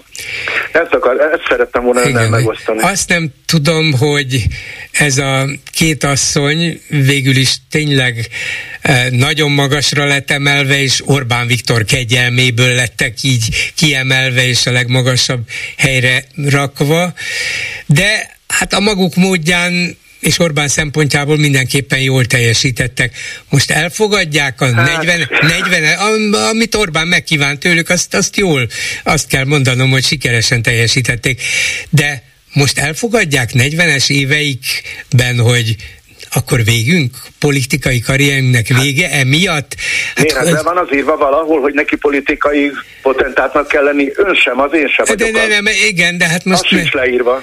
Meg gondolja, hogy akkor Novák Katalin jelentkezik majd a Klubrádióba szerkesztő riporternek? Na, nem, nem, gond, nem gondolnám. nem gondolnám, de nem is, talán nem is kéne. Nem, nem, nem, nem hiszem. Talán nem, talán nem is kéne, de... de nehéz szóval... dolguk lesz, akkor csak azt akarom mondani, nehéz dolguk lesz, hogyha bárhol valamilyen látható helyen munkát Igen. akarnak keresni. Igen, igen. Hát nem, nem tudom, a, azt hiszem a, a Varga Judit azt hiszem közgazdász, ha minden igaz. Közgazdász, vagy, vagy a Novák Katalin Azt hiszem, nem jogász, hát ő igazságügyi miniszter, ja, nem, jogász. Igen, a Varga az jogász, a, a Katalin az a, az a közgazdász, úgy tudom. Mm, azt, lát, látja, nem is tudom milyen a végzettsége, azt tudom, hogy három felsőfokú nyelvvizsgája van, úgyhogy hát sok, minden, igen. sok minden helyre elmehetne. Hát csak... majd eldugja, Ecuadorba eldugják nagykövetnek, lehet, ez lehet, igen, igen. Megvan, megvan oldva, amíg de hát ki tudja, mi történik még. Én egyszer hallottam még az Orbán kormány, óva elnézést, ezt nem akartam kimondani, szóval mindegy, a kormányjal kapcsolatban, hogy nem lehet tudni, hogy mitől dől meg a rendszer, mert az ellenzék szerintem nem tudja megoldani. Ez megoldhatatlan. Amíg ilyen egyéni kis érvényesülési harcok folynak, addig, addig ezt, ezt nem lehet megoldani. Hát nem, eddig teljesen reménytelennek is látszott, és ezzel nagyjából mindenki tisztában volt, még akkor is, hogyha azt gondolták, hogy hát azért 26-ra összeszedhetik magukat, de, de mindenki meg volt győződve róla, én is, hogy annyira beágyazódott a Fidesz mindenbe, és annyi eszközük van rá, hogy az ellenzéket kordában és sakban tartsák, hogy, hogy szinte semmi reményük nincs, nem volt, nem lenne a győzelemre. De ezzel a mostani helyzettel lehet politikailag is mit kezdeni, mert lehet, Igen. hogy a társadalom Igen. támogatása egyszer csak megrendül, és keresnének valami mást, vagy valaki mást. Hát igen, tudja, mi, tudja a kérdés az következő, miért hagytuk, hogy így legyen? hát igen. Sajnos, sajnos mert, mert mi hagy, mert hagytuk. Én emlékszem még a rendszerváltás korai időszakára, amikor a a Fidesz ugye azzal, azzal érvelt, hogy neki se rádiója, se televíziója, semmiféle e, médiája nincsen, aztán most mi lett belőle? Hát ezt valakinek ellenében csak hagytuk, hogy így legyen. Persze hagytuk, de hát a Fidesz a hihetetlen média fölényével annyi ember tudott a maga oldalára állítani, meggyőzni. Hát, az biztos, át, az biztos. Igen, átformálni a gondolkodását. Eleve nem, nem jutottak el hozzájuk hírek, vagy olyan formában, olyan csomagolásban, hogy, hogy nem kezdtek el kételkedni. Igen, és igen. Ezért aztán nehéz dolga van az ellenzéknek most is, de most mégiscsak kialakult egy olyan érzelmi és hangulati állapot, hogy az emberek azt mondják, hogy na ez, ez nekem nem tetszik, hogy be tud-e ebbe törni az ellenzék, és azt tudja mondani, hát én ennél tudom. tisztességesebb, becsületesebb vagyok, és tudok valami mást ajánlani, hát ezt nem tudom. Nem tudom. Pessimista, pessimista vagyok, Volgár úr, nagyon pessimista vagyok, mert amit most az bevezetőben mondott, mikor előttem ugye bevezette ezt az egész gondolatsort, hát az szörnyű, Mondom, szán, szánalmas az egész, szánalmas. Köszönöm szépen. Elnézést kérek, nem zavarok tovább. Viszont De hogy zavart, hát ezért vagyunk, hogy betelefonáljanak. Köszönöm. Viszont hallásra. Háló, jó estét kívánok. Szép jó estét kívánok, Bolgár úr, Norbert vagyok. Parancsoljon. Kapaszkodik a mikrofon állányba? Nem, mert akkor hát, ha leszakad, úgyhogy nem. Na, próbáljuk meg. Szerintem legyünk fideszesek. Mit szól hozzá, bolgár úr? Lépjünk be, nekem már eszembe jutott. De hát kéne lépni. Akkor, ha, ha felmondunk, ön is felmond, én is felmondok, kapunk három és fél milliót életünk végéig. Ez nem jó hangzik? Hát igen, de ahhoz elnöknek kell lenni. Hát csak megválasztanak nem, nem egy, csak, egy Nem minket. csak lemondónak vagy felmondónak. Azt hittem arra gondol, hogy válasszunk új Fidesz elnököt. Elegen belépünk a Fideszbe, és egyszer csak a, a nép hangja az új fideszes pártagok hangja lesz a oh, meg többségben. Végül, végül is jó hang, jól hangozna egyébként. Bolgár György a Fidesz szimpatizáns. A Hoppá. Fidesz nem tudom hány tagjuk van, de mondjuk 11 555. számú tagkönyvének. hivatalosan, hogyha úgy veszük a nemzeti konzultáció, akkor 11 millió 555. Látja, helye, köszönöm a helyreigazítást, igen, igen. A nemzeti konzultációt veszük alapul. Igen. Mert ugye sokan megszavazták. Na, egyébként Tóth Zoltán nagyon jól mondta ezeket a dolgokat, és azt ugye azt elfelejtették hozzátenni, hogy jelenleg Kövér László lesz a köztársasági elnök. Ideiglenesen, igen, ezt a funkciót betölt, Meddig igen. fog tartani a Fidesznek a 30 napot 90 napra módosítani kétharmados többséggel? Hát í- például nem választják meg, úgy tesznek, mintha nem tudnák megválasztani az új köztársasági elnököt, és elhúzzák, hogy kövér maradjon egy meghatározatlan időre, igen. Bizony, és ezzel, ezzel a pisztolyjal szerintem élni fog a Fidesz. Nem, nagyon nem félek tudom. Attól, nagyon félek attól. Nézze, hát jelen, jelölhetnék ők Kövér Lászlót is, hát ha Orbán jelöli, a Fidesz meg fogja választani. Bizony, igen. És a legrosszabb lesz ő. Tehát most megint ott tartunk, hogy a baloldal, hogy mondjam, adott egy öngólt, rúgott egy öngólt, mert a baloldalnak a köztársasági elnökségben jelenleg ö, hozzászólása nincs. Tehát oké, okay, nincs. hogy ők azt szeretnék, hogy ö, rendes választásokon keresztül lehessen köztársasági elnököt megszavazni, megválasztani, bocsánat, megválasztani. Nagyon jó, nagyon jó a gondolatmenet. Ebbe a Fidesz belemegy? Nem. Uh-huh. Nem, persze, hogy nem fog belemenni, és ezért lehet, hogy a Momentumnak igazsága van abban, hogy viszont ebbe a, ebbe a színjátékba, hogy a parlament válaszol új elnököt úgy, ahogy eddig, ugyanolyan rosszul, ugyanúgy Orbán által kijelölt ember, tehát abban nem érdemes beszállni, nincs értelme ezen vitatkozni, hogy ki lesz a jobb, ki legyen a mi közös jelöltünk, mondjon egy negyedórás beszédet, ettől még nem változik meg semmi, legjobb akkor úgy tenni, mintha ez az egész a Fidesz saját biznisze, vigyék el a balhét egyedül. Lehet. Csak a- ebben is közösen kéne megnyilvánulni. A másik gondolatom, bolgár úr, hogy elvileg tavaly április óta nem tudott szerencsétlen ö, na, mindegy csávókám arról, hogy ő neki megkegyelmeztek meg minden. Az első kérdésem az lenne, hogy tanít-e még? Az első kérdésem az volna, mert nem tudunk róla tavaly április óta.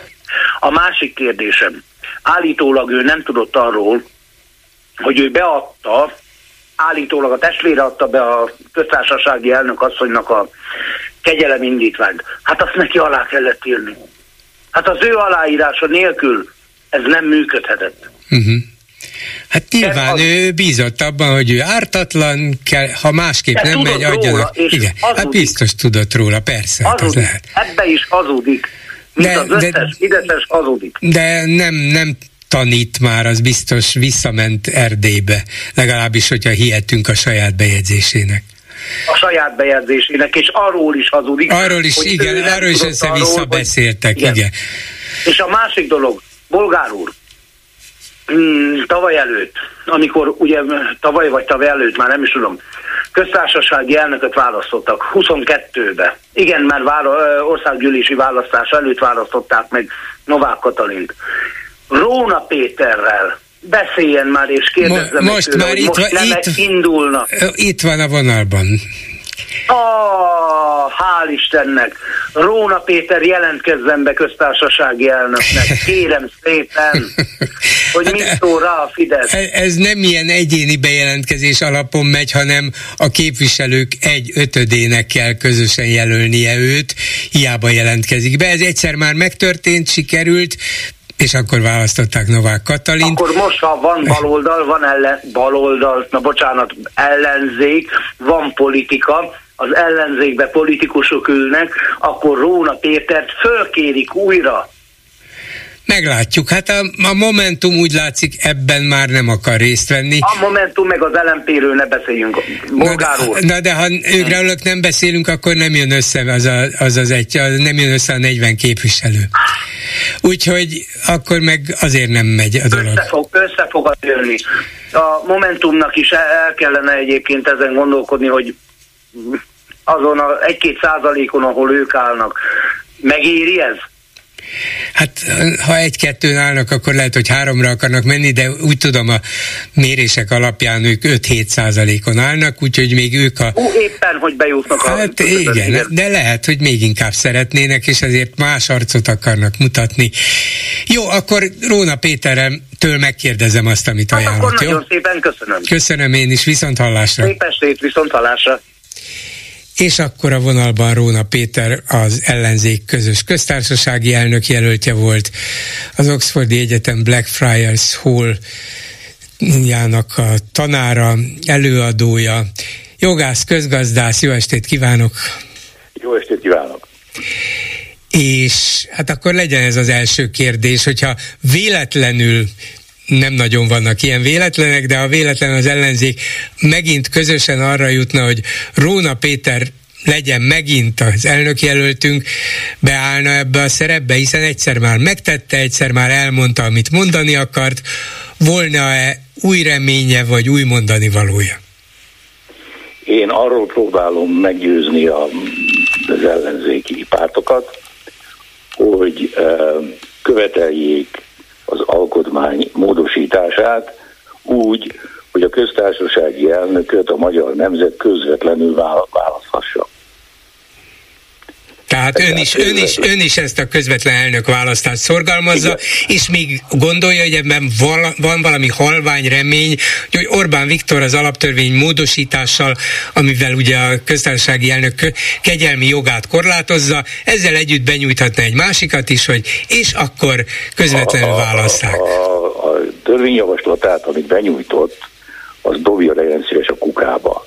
Mert szakmai értelemben mhm. ez egy olyan akkora sületlenség, amihez hasonló példát nem is tudok felhozni a magyar nagyon szerencsétlen alaptörvény e, sorsából.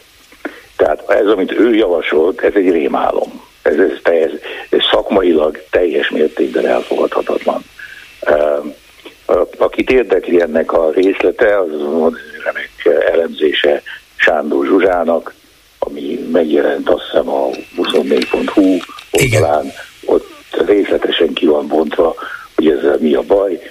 Sándor Zsuzsának mélységesen messze menően egyetértek vele, igaza van, adnék, tennék még hozzá egy pár más dolgot is, de mindegy, ez, tehát ez, ez szakmai értelemben ez a kukába.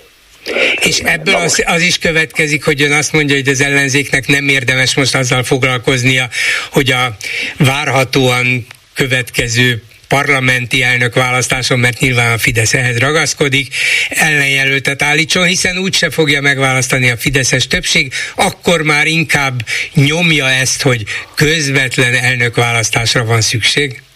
Igen, tehát én azt mondom, hogy kiderült, hogy ez a rendszer, ez az, ez az alaptörvényes rendszer, ami most életben van, érvényben van, ez nagyon-nagyon komoly hibákhoz és gondokhoz vezet az egy eh, feloldathatlan eh, ellentmondás. Uh-huh. A köztársasági elnök megtestesíti a nemzet egységét, ugyanakkor kizárólag egy párttól függ. Egy párt jelöli, egy párt válaszza meg, és egy pártnak van hozzá bejárása. Tehát hogyan lehet ilyen körülmények között a nemzet egységét megtestesíteni? Nem lehet.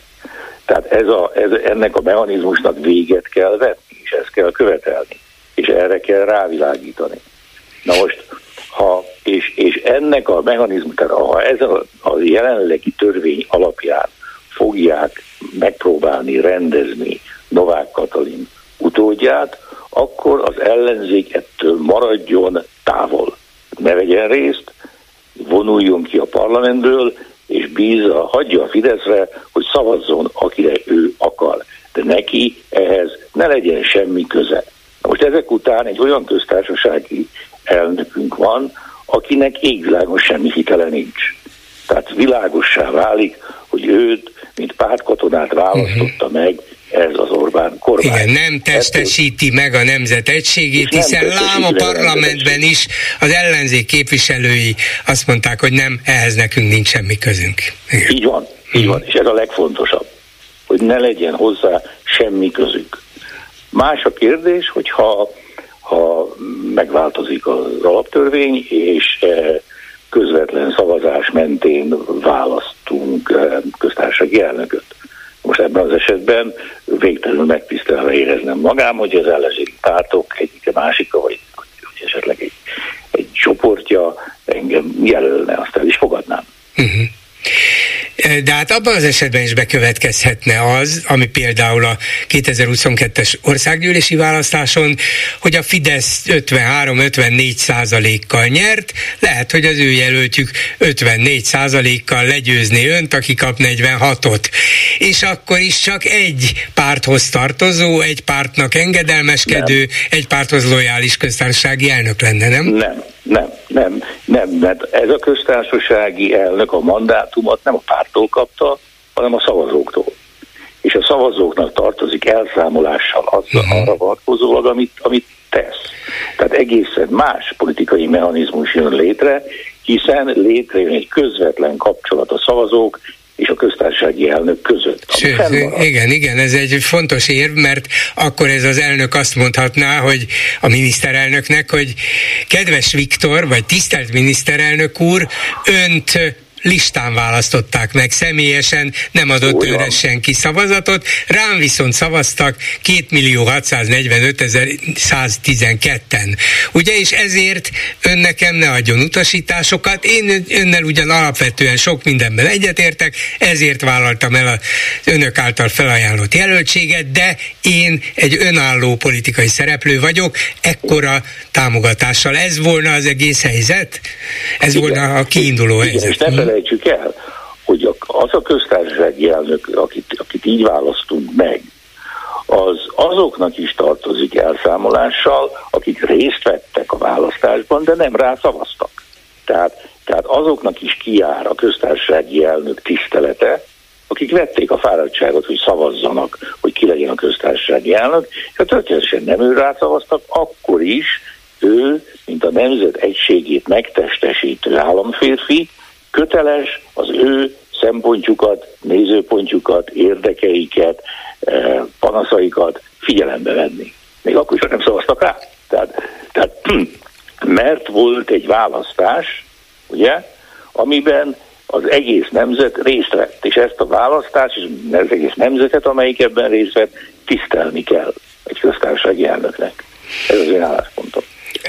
Arról akartam még eredetileg beszélni önnel, és néhány mondatot azért beszéljünk majd erről is, hogy tudnulik a múlt héten bejelentették, hogy a meglepetésre, vagy sokak meglepetésére a jobbi konzervatívok önt jelöli az európai parlamenti listájuk élére. Pedig hát nem tudom őről, hogy jobbikos, bár annak idején ugye, amikor közös köztársasági elnök jelöltet választott az ellenzék, akkor ön volt a jobbik által javasolt kompromisszumos ember, amit a több, akit a többiek is elfogadtak, de azért ezt nem gondoltam volna, hogy ezt a, az utat választja, Mielőtt azonban erre rátérnénk ezt a mostani váratlanul kirobbant válságot és véletlenül kirobbant válságot, hogy értékeli azzal a szemmel annak a közgazdásznak, bankárnak, jogásznak, politikai szereplőnek, közszereplőnek a szemével, aki nagyon sok mindent látott, a nyugati világban is sok mindent megélt. Ez egy bizonyos értelemben nyugaton gyakran előforduló, kiborult a Billy politikai dráma. Valahogy valamiért valakik szivárogtatnak, elmondanak dolgokat, kiborul valami, és ennek következménye lesz nyugaton. Valamennyi következménye most van itt is, hiszen komoly emberek buktak bele az ön becslései, vagy tapasztalatai, vagy feltételezései szerint ebben megrendülhet az Orbán rendszer? Az Orbán rendszernek a nemzetközi színpadon a hitele a nullával egyenlő. Tehát annak további romlását én nem, nem látom, mert ilyen rossz, ilyen rossz nincs. Hát ugye a legutolsó EU-s államfői és kormányfői csúcs találkozón 26 tagország kormányfője, illetve államfője együtt vacsorázott, Orbán Viktor pedig a szobájában külön vacsorázott. Igen, hát biztos nem bírja a brüsszeli ételt. Nem, nem jó nem, az a konya. Igen, értem, meg, világos. Nem, nem igen, igen, igen. Szóval azt mondja, hogy ez a botrány az ő nemzetközi megítélésén már nem ront. De a hazain mit, mit súgnak az ösztönei, hogy itt hirtelen az ő támogatói köre is e, egyszer csak elkezd repedezni, hogy egyre több ember... Erre, erre nehéz választ adni. Én is nehezen az ország, az ország felébred arra a nagyon súlyos és életveszélyes amiben Magyarország keveredett Orbán alatt a e, nemzetközi porondon, akkor igen. Akkor igen. Tehát most az a helyzet, hogy Magyarország minden, de minden az Európa ügyeit intéző fórumokból kiszorult. Ugye az európai a politikai palettán a legnagyobb tömörülés az Európai Néppárt. Azoknak van a legtöbb parlamenti képviselőjük a különböző országokban, és náluk van a legtöbb EU-s parlamenti képviselő. Az európai konzervatívok és reformerek pártja olyan harmadik, negyedik helyen áll ebben, ebben a sorban.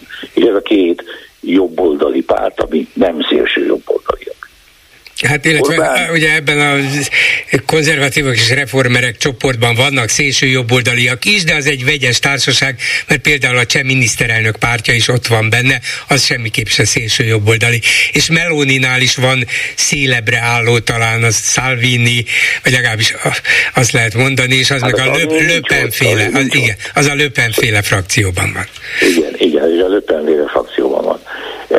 Nem, összességében a konzervatívok és reformerek pártja nem szélső jobboldali. Vannak ott olyan elemek, amik talán nem tartoznak oda, ezt most majd ki fog derülni a júniusi választáson, hogy őkkel mi lesz.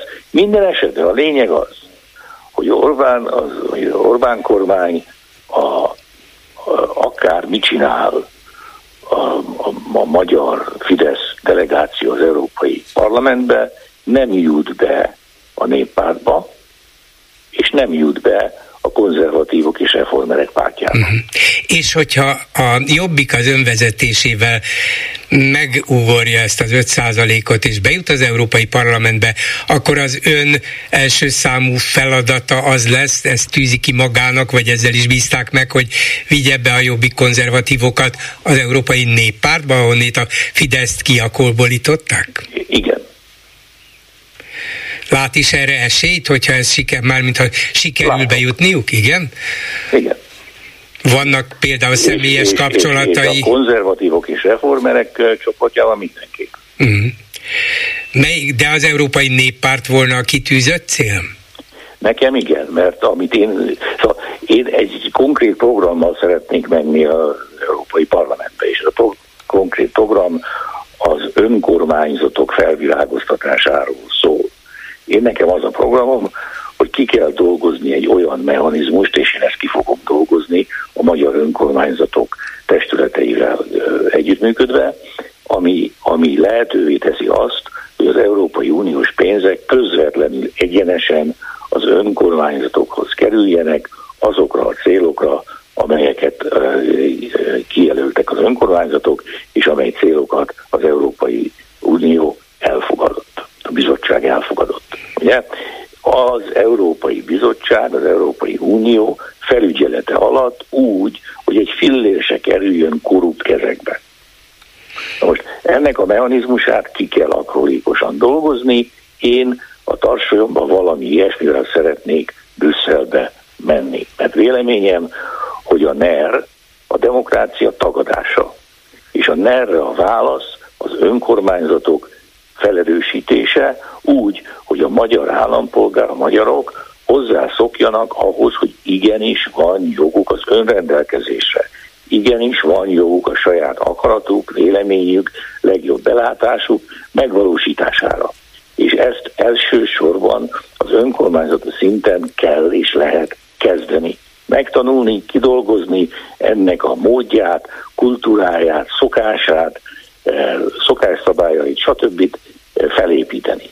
És akkor lesz az az alap, amire Magyarországon lehet egy életképes demokráciát felépíteni. Most ez, ez az kell, hogy az önkormányzatok olyan anyagi helyzetbe kerüljenek, ahol igenis van a, megvan a forrás arra, hogy komolyabb önkormányzati kezdeményezéseket, célokat, programokat megvalósítsanak. És, és, ez, és ennek semmi akadálya. És akkor sokkal közvetlenebb beleszólása lehet az állampolgárnak azokba az ügyekbe, amelyek őket Pont, közvetlenül pontosan. érintik.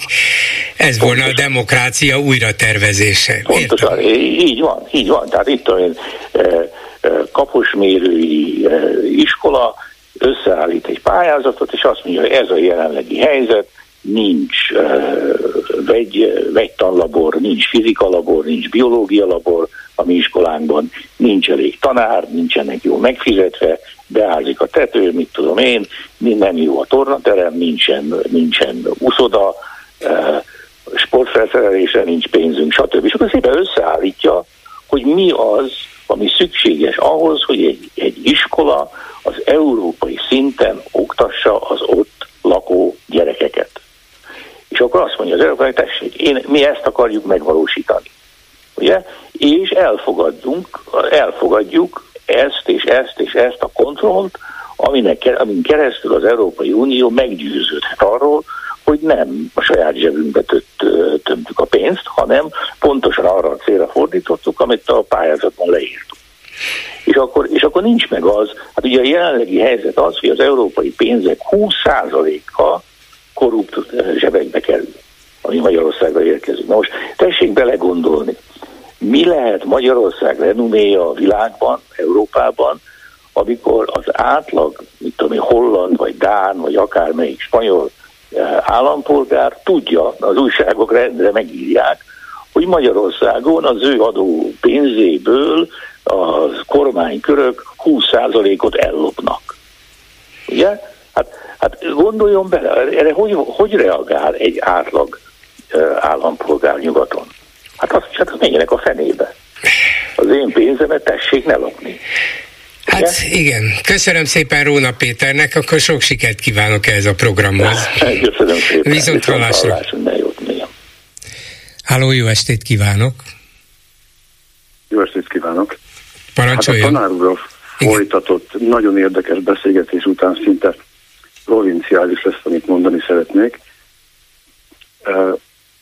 Arról van szó, hogy ez a bizonyos államelnöki lemondás és körülményei napok óta hallgatom a különböző médiák, önök részéről is, azon axiómáit, hogy ez a bizonyos igazgató helyettes, ez csúnya dolgot művelt, és pedofilt segített, és ez lett tisztnóság, hogy neki kegyelmet adtak, stb. stb. Csak amikor én megkérdeztem egy újságírót ezzel kapcsolatban, aki ezt legelőször, vagy elsőként tálalta, hogy ő ezt honnan tudja, hogy ez a dolog így megtörtént, azt mondta, hogy hát mert jogerős bírósági ítélet született róla. És megkérdeztem, hogy ő átnézte ezek, e, e, ezzel kapcsolatos anyagokat. Én értőként lehetőségem és türelmem volt több száz oldalt átnyálazni. Hát ha ezt ő megtette volna, akkor óvatosabban bánt volna ezekkel a kifejezésekkel, ugyanis ez a bírósági anyag, ez körülbelül első körben arra emlékezhetett, amikor Rajt László is bebizonyította a bíróság, és jogerősen elítéltek, hogy ezt is ezt csináltam. Jaj, jaj, jaj, ne, menjünk el, ne menjünk Rajk Lászlóig, mert arról tudjuk, hogy milyen politikai szándék volt mögötte. Itt nem egy politikai szereplőről van szó, és első, másodfokon, valamint még a kúrián is ezt az embert, aki, aki névtelen volt, nem ismerte a közvélemény, politikai szándék, cél az eltávolítása mögött nem volt.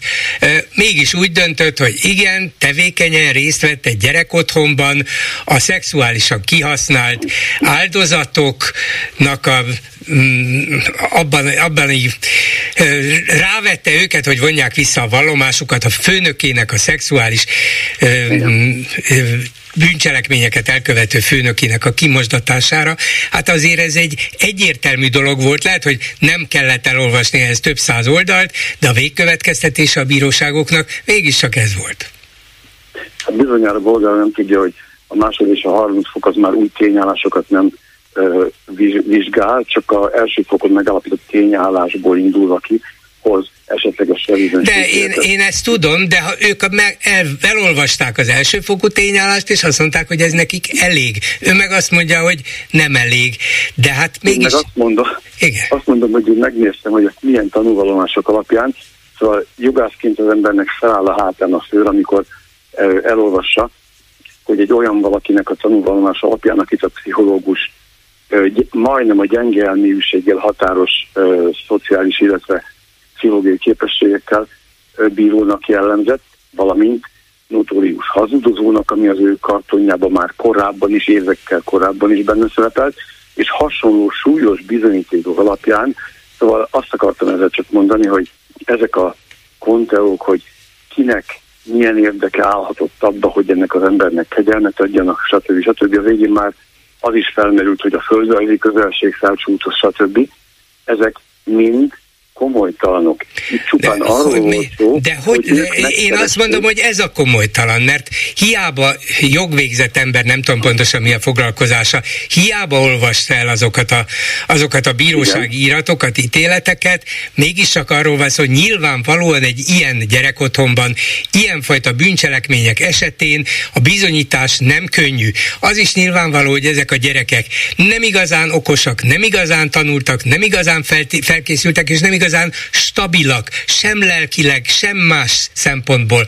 Ráadásul áldozatok és félnek. Még szép, hogy nem olyan egyszerűen fogják bediktálni a bíróság elé, hogy ez és ez és ez történt, úgyhogy kérem a, a bűnös elítélését. Nem, mert halálosan, bizonytalan, fél, sok minden hatás éri, sok minden kényszerítés éri, ezért aztán sok minden vizsgálat, sok minden ilyen-olyan sokféleképpen bizonytalannak is minősíthető tanúvállomásból áll össze egy bíróság számára az, hogy itt ez történt, és ráadásul nem egyszer történt, mert már 2010-ben volt hasonló eset, amit eltussoltak. Úgyhogy én, én nem tudok erre mit mondani, mert az ügyet közelről persze nem ismerem, de azt kell mondanom, hogy egy bíróságnak, valamint a fellebbviteli bíróságoknak a döntését egy ilyen ügyben el kell, hogy fogadjam. Lehet, hogy a vádlott vagy bűn elítélt nem fogadja el, ezt én megértem, hogy, hogy ő ezt sérelmezi, nehezményezi, nem így élte meg,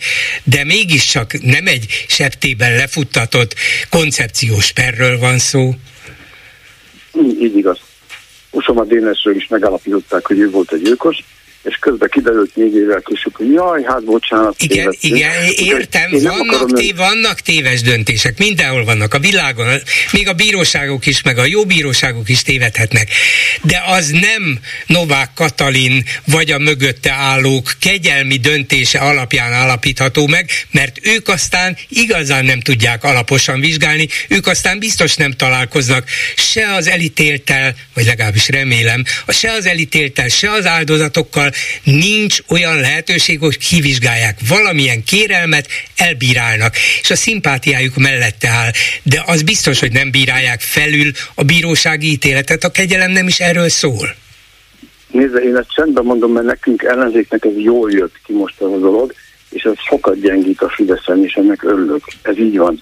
De a korrektség kedvéért azért nagyon hiányzik nekem az, hogy uh, tudja, van az a római jogi alapvetés, hogy hallgattassék meg a másik fél is. Itt egyetlen egyszer nem volt szó arról, hogy végül is tulajdonképpen a védelemnek ebben a perben mi volt az álláspontja, a védelem tanúi. De ez nem egy perújra felvétel, ez egy el? kegyelmi ügy, nem perújra felvétel. Még az is... Értem, értem. De, de ezt nem is váratja senkitől, se a sajtótól, se az ellenzéki politikától, de még a köztársasági elnöktől sem Orbán nyugosztalja. De a, a dolog lényege az, hogy itt valamilyen kegyel, el kellett volna például mondani, kegyelmet adtam ennek ilyen és ilyen alapon. Ez és ez volt az ügy, ilyen és ilyen érvekkel foglalok amellett állást, hogy nem börtönben van a helye. És akkor akkor is elindul egy vita nyilvánvalóan egy ilyen ügyben, de ő felülbírálni nem bírálhatja felül a bíróságok döntését, arra nincs se felkészülve, se nincs hozzá háttere, se megfelelő tényei, bizonyítékai nincsenek, ő bizonyos dolgokra azt mondhatja, hogy hát úgy gondolom, hogy megérdemli a kegyelmet, mert, mert ez és ez is az az indoka. De nem annak alapján, hogy felülbírálom az egész bírósági menetet, és azt mondom, hogy ez rossz ítélet volt. Jó napot! Jó, tehát amiért telefonáltam, az a következő lenne. Ezt az egész dolgot ők a szülei révén, illetve a rokonsága révén megmutatta egy Balogh Zoltán nevű volt államminiszternek, most református püspöknek. Ez így igaz. Balog úr átnézte. Na látja, ezt, ezt, bizonyos... ezt, ezt a pontot még csak nem, ezt, ezt még csak nem is hallottam, hogy megmutatta az ügyét Balog Zoltánnak. Ez, ez a momentum nem nekem ügyét, hiányzott. A, nem az ügyét. Nem az, az, ügy, az ügyét. A, a, a, bemutatta az ügyet Balog Zoltánnak, hogy tudomást szerzett róla, azt már hallottuk közvetve. De azt, hogy, azt, hogy hát, be is mutatták neki, azt nem. Szóval azt akartam csak mondani, hogy ő természetesen, amikor ezt elolvasta ezt az anyagot, egyébként volt egy beadvány, amit ő, ők írtak a családért, és hogyha ezt a néhány oldalt, amit egyébként valamilyen oknál fogva a kormány sajtó gyorsan levett a napirendről, azt hiszem az volt a címe, hogy a Bicskei Gyermeknevelőintézet igazgató helyettese voltam. Ebben az elítélt írja le azt, hogy ő hogy meg ezt az egész dolgot. Ha ezt valaki elolvassa, én ezt is elolvastam egyébként. Én is akkor elolvastam. És azt mondom, hogy akkor... ő, ő neki joga van ilyet megírni, és még azt is elhiszem, hogy ő szóról szóra így gondolja, így élte meg, de ettől még nem biztos, hogy ez az igazság. És főleg az nem biztos, hogy, illetve nem indokolja azt, hogy kegyelmet kapjon, mert mondom, a köztársasági elnök nem bírálhatja föl, felül az ítéletet azon az alapon, hogy az elítélt úgy gondolja, hogy az igazságtalan. Hát nézd, amikor én elolvastam, akkor az volt a véleményem, hogy Novákat ide, Novák Katalin oda, valószínűleg én is megadtam volna a kegyelmet mindezek alapján. Hát akkor önt is elbocsátották volna valószínűleg nagy országos igen. felháborodás végén, de itt persze a felháborodás igen, annak is szól, hogy mindez titokban ment. Ha merte volna vállalni a köztársasági elnöki hivatal, hogy az összes kegyelmi ügyet nyilvánosságra hozza, és megtudjuk, hogy őt miért, ő miért kapott kegyelmet, és a többiek miért kaptak kegyelmet, és nem például Magyar Pétertől tudjuk meg, hogy csak sejtettük eddig is, hogy a budaházi ügyet természetesen a Fidesz vezetése tárgyalta meg, hogy adjunk-e kegyelmet, vagy ne adjunk, miközben Novák Katalinnak kell adnia. Tehát ne, ne, ne játsszuk már el ezt azért, mert a, a Fidesz áttanulmányozta a bírósági iratokat, és megállapította, hogy a bíróság rosszul döntött Budaházi ügyében. Nem, politikai okokból engedjük szabadon. Lehet, hogy ebben az ügyben azért, mert hát olyan rendes ember volt ez az Endre, engedjük szabadon. Hát velem semmi rosszat nem csinált, én nem is hiszem el azt, amit a bíróság megállapít. Szóval igen, igen. Ezen az alapon a nem mentegessük, semmiképp sem. Bolgár György volt olyan alapos, hogy átolvasta, elolvasta ezt a bizonyos az intézet igazgató helyettese voltam című, hallgattassék meg a másik fel is. De sajnos ön a keveset tartozik. Sokan ezt nem tették meg ezt a fáradtságot, pedig az, hogy hallgattassék meg a másik fél, egy alapvető dolog. Tehát ezt miután, De a bíróság meghallgatta, a bíróság meghallgatta, az biztos, hogy meghallgatta, és ő biztos, hogy elmondta. És úgy értékelte, hogy nem neki volt igaza. Nem ő mondta el a valóságot. És ezt a bíróság eldöntötte első fokon, majd másod is, harmad fokon ezt Igen. helyben is hagyták és ön ezt elfogadja. Kénytelen vagyok elfogadni, természetesen. Igen, és több más áldozatok, meg ott volt, ottani volt tanárok a dolgot most már a nyilvánosság előtt is megerősítik. Nem biztos, hogy mindenben mindig mindenki pontosan emlékszik, és a teljes igazságot mondja. Persze, tévedhetnek is, meg lehet ilyen, meg olyan szándékuk, de nem tudok másra hagyatkozni, mint hogy három bírósági fórumot megjárt, és azok jó jóvá hagyták, a kúria is. Ezek után hogy lehet beavatkozni ebbe? csak valami egészen kivételes méltányossági alapon, hogy például szerencsétlen ember olyan súlyos betegségben szenved, hogy a börtönben már nem lehet ellátni, ezért javasoljuk, hogy a hátralévő idejét otthon, vagy kórházban, vagy valahol töltse el. Más ítélet felülvizsgálat olyan nincs. Értem, hát én becsülöm a naivitását, meg a jó hiszeműségét, tényleg maradjon is meg ilyennek, de én meg azt mondom, hogy még mielőtt véleményt alkot az ember, tényleg hallgassa meg a másik felet is. Ez nem életben római kori Igen, igen, de ez a bíróság feladata volt, és remélem eleget is tettek neki. Köszönöm hát, szépen. Köszönöm, viszontalásra. Háló, jó estét kívánok! Jó estét kívánok, Bolgár úr, Zabó László vagyok. Parancsoljon. És gyors leszek, hogy maradjon idő még a Facebookos kommentekre is. Meghallgattam, és utána kétszer elolvastam a úgymond búcsúbeszédét Novák Katalinnak, és hát találtam benne egy-két üzenet Na. jelleg mondatot. Hát az első és a legfontosabb, ha megengedi idézném, arra a kérdésre kellett most választ találnom, hogy eskümös híven képes lennék-e a köztársasági elnöki tisztséget továbbra is a magyar nemzet gyakorolni. Rendelkeznék-e azzal a mozgástérrel, amely ahhoz kell, hogy szuverén államfőként jól teljesítsem a feladatomat? Nem a válaszom mindkét kérdésre. Tehát én azt gondolom, hogy ez nem a bekövetkezett helyzetnek szól, ez egy általános, hogy mondjam, kép a köztársasági elnök, mindenkori köztársasági elnök jelen kormány melletti mozgásteréről. Igen. Igen, hát ez, ez biztos így van, de persze ő arra is utalhatott, hogy hát azért nem tudok szuverén államfőként működni, mert, mert ez az ügy korlátozza a szabad mozgásomat, annyi minden befolyásol, hogy és, és itt a társadalom nagy része ellenem fordult, tehát nem tudom a nemzet egységét képviselni. Ilyen is lehet benne. Ugyanakkor, ugyanakkor van még egy mondat, amit, hát hogy mondjam, én úgy értelmezek, ahogy vélem, mégpedig köszönöm, hogy leülhettem a Sámlira. Ott sikerült oda is figyelmet irányítani, ahol a hétköznapokban kevesebb jut. Tehát a köztársasági elnök a saját székét egy magasabb uh, szék melletti Sámlinak nevesíti szó szerint. Uh-huh. És van még egy utalás, a politika kemény, olykor kegyetlen világ. Vannak, mondja többes számban, akik azt gondolják, hogy nekünk nőknek ezért nem is való. Ha, azt hiszem mindenki emlékszik arra. Emlékszünk Orbán Viktorra, így van, igen. Hát igen. én úgy gondolom, hogy ezek egy nagyon szelíd, intelligens beszédben elrejtett üzenetek azoknak, akik uh-huh. próbálnak a sorok közt is olvasni, úgyhogy hát tulajdonképpen ennyi. Ezzel semmiképpen nem felmenteni akarom igen. Csak az, hogy, hogy valószínűleg hazafele a repülőgépen írtam, hogy ő is ezt, mint a, uh-huh. az alaptörvény, mint is ott született, nem akarom összehasonlítani a kettőt, de, de érzelmektől telítve is azt hiszem, hogy van benne üzenet. Igen. Köszönöm, hogy fölfigyelt rá. Viszont hallásra. És akkor Lőrinc Csaba a Facebook kommentekkel. Szia Gyuri, köszöntöm a hallgatókat. Természetesen a téma a köztársasági elnök lemondása, és annak következményei voltak. Egy kommentelő arra hívta fel a figyelmet, hogy mennyire megijesztette őt a Magyar Péter interjú, mert azt is mondta a kommentelő szerint, hogy a demokrácia meg a jogállam ebben a kérdésben nem fontos. Ezek szerint a lényeget tekintve nem sokan, sokban különbözik ideológiája a jelenlegi kormánytól, vonja le a következtetést.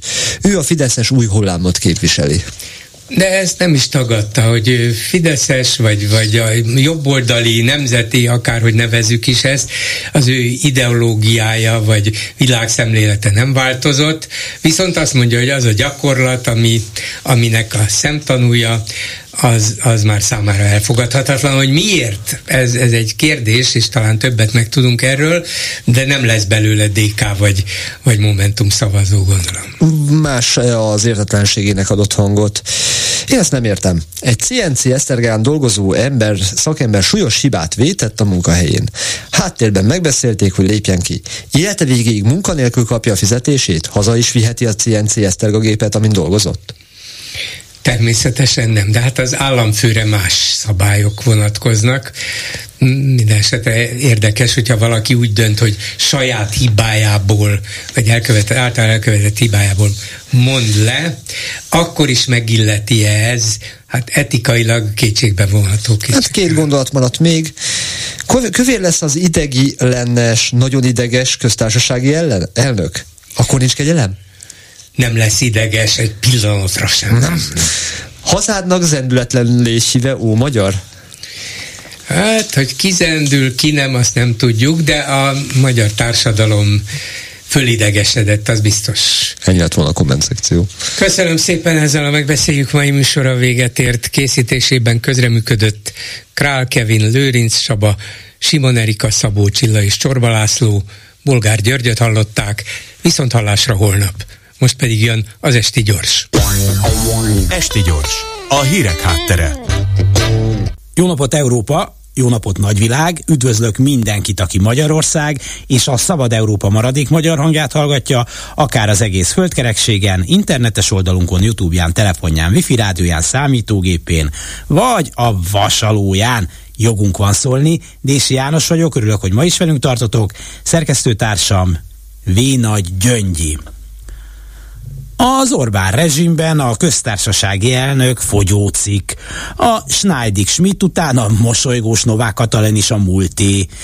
Jó ideig nem kell számolnunk sem Novák, sem Varga Judit fölbukkanásával, vagy csak nem valami bíróságon.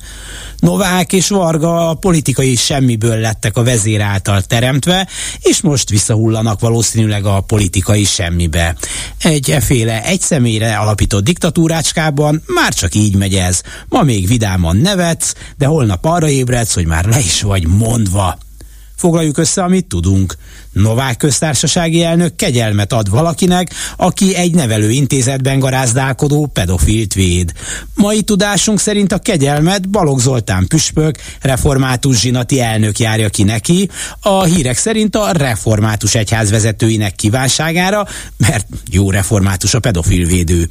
Közben azért a Balogh vezette református egyháznak arra is marad ideje, hogy a budai 12. kerületben lévő Bíró utca jóvodát ingyen megszerezze magának, vannak, majd bezárja, hogy szintén meg nem erősített hírek szerint a magyarovisták helyett jó pénzért amerikai mormon intézmény váljon belőle. Itt egy kegyelem, ott egy üzlet, hát így megy ez. Azt is tudjuk még, hogy az Orbán család üzleteit is képviselő ügyvéd védte a kedves kegyelmest, kétségkívül ez is érdekes, bár hogy mi következik belőle, azt csak találgatni tudjuk. Ahogy az is egyelőre még csak az érdekes kategóriába tartozik, hogy Varga Judit volt férje, Magyar Péter, előállt egy-két sztorival, amely tulajdonképpen nem azért érdekes, mert sok újdonságot tudunk meg belőle, bár ez az idő is eljöhet, hanem azért, mert végre valaki, aki belülebbről látja a dolgokat, meri azt mondani, hogy egy család hazaviszi a fél országot, Na, melyik lehet az a család? És ez mégsem helyes.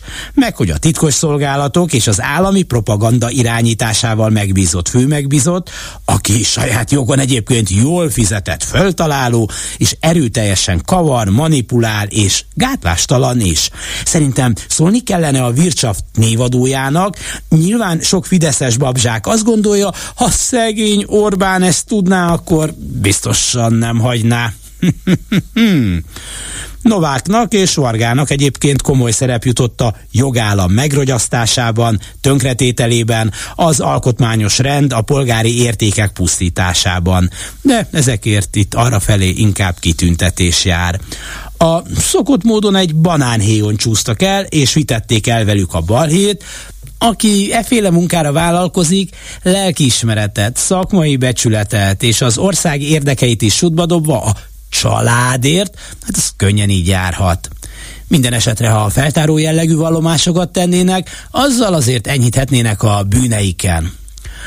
A következő nagy kérdés, hogy a számunkra rendelkezésre álló ellenzék tud-e valamit ezzel a helyzettel kezdeni, Például közösen előállni egy köztársasági elnökjelöltel, egy olyan köztiszteletben álló, kemény, kitartó és határozott személlyel, akiből most ugyan nagy valószínűséggel mégsem lesz elnök, de aki hosszabb távon képes megjeleníteni az ellenzéki összefogást, a reményt, hogy másként is lehet. Olyan jelöltet, akit a parlamenti szavazás után nem ejtenek a semmibe, hanem valóban építenek rá, aki potenciálisan megjeleníti a demokratikus Magyarországot ellenérveket már hallom is a lelki füleimmel, de miért ne legyünk el szebb napokban pár percig optimisták? Igenis léteznek olyan felelősségteljes erők Magyarországon, akik tudják, a normális Magyarország visszaállításához néha a piti pártérdekeken is érdemes túllépni. Aztán majd meglátjuk, hogy holnap meg kimond le. Esti gyors, a hírek háttere.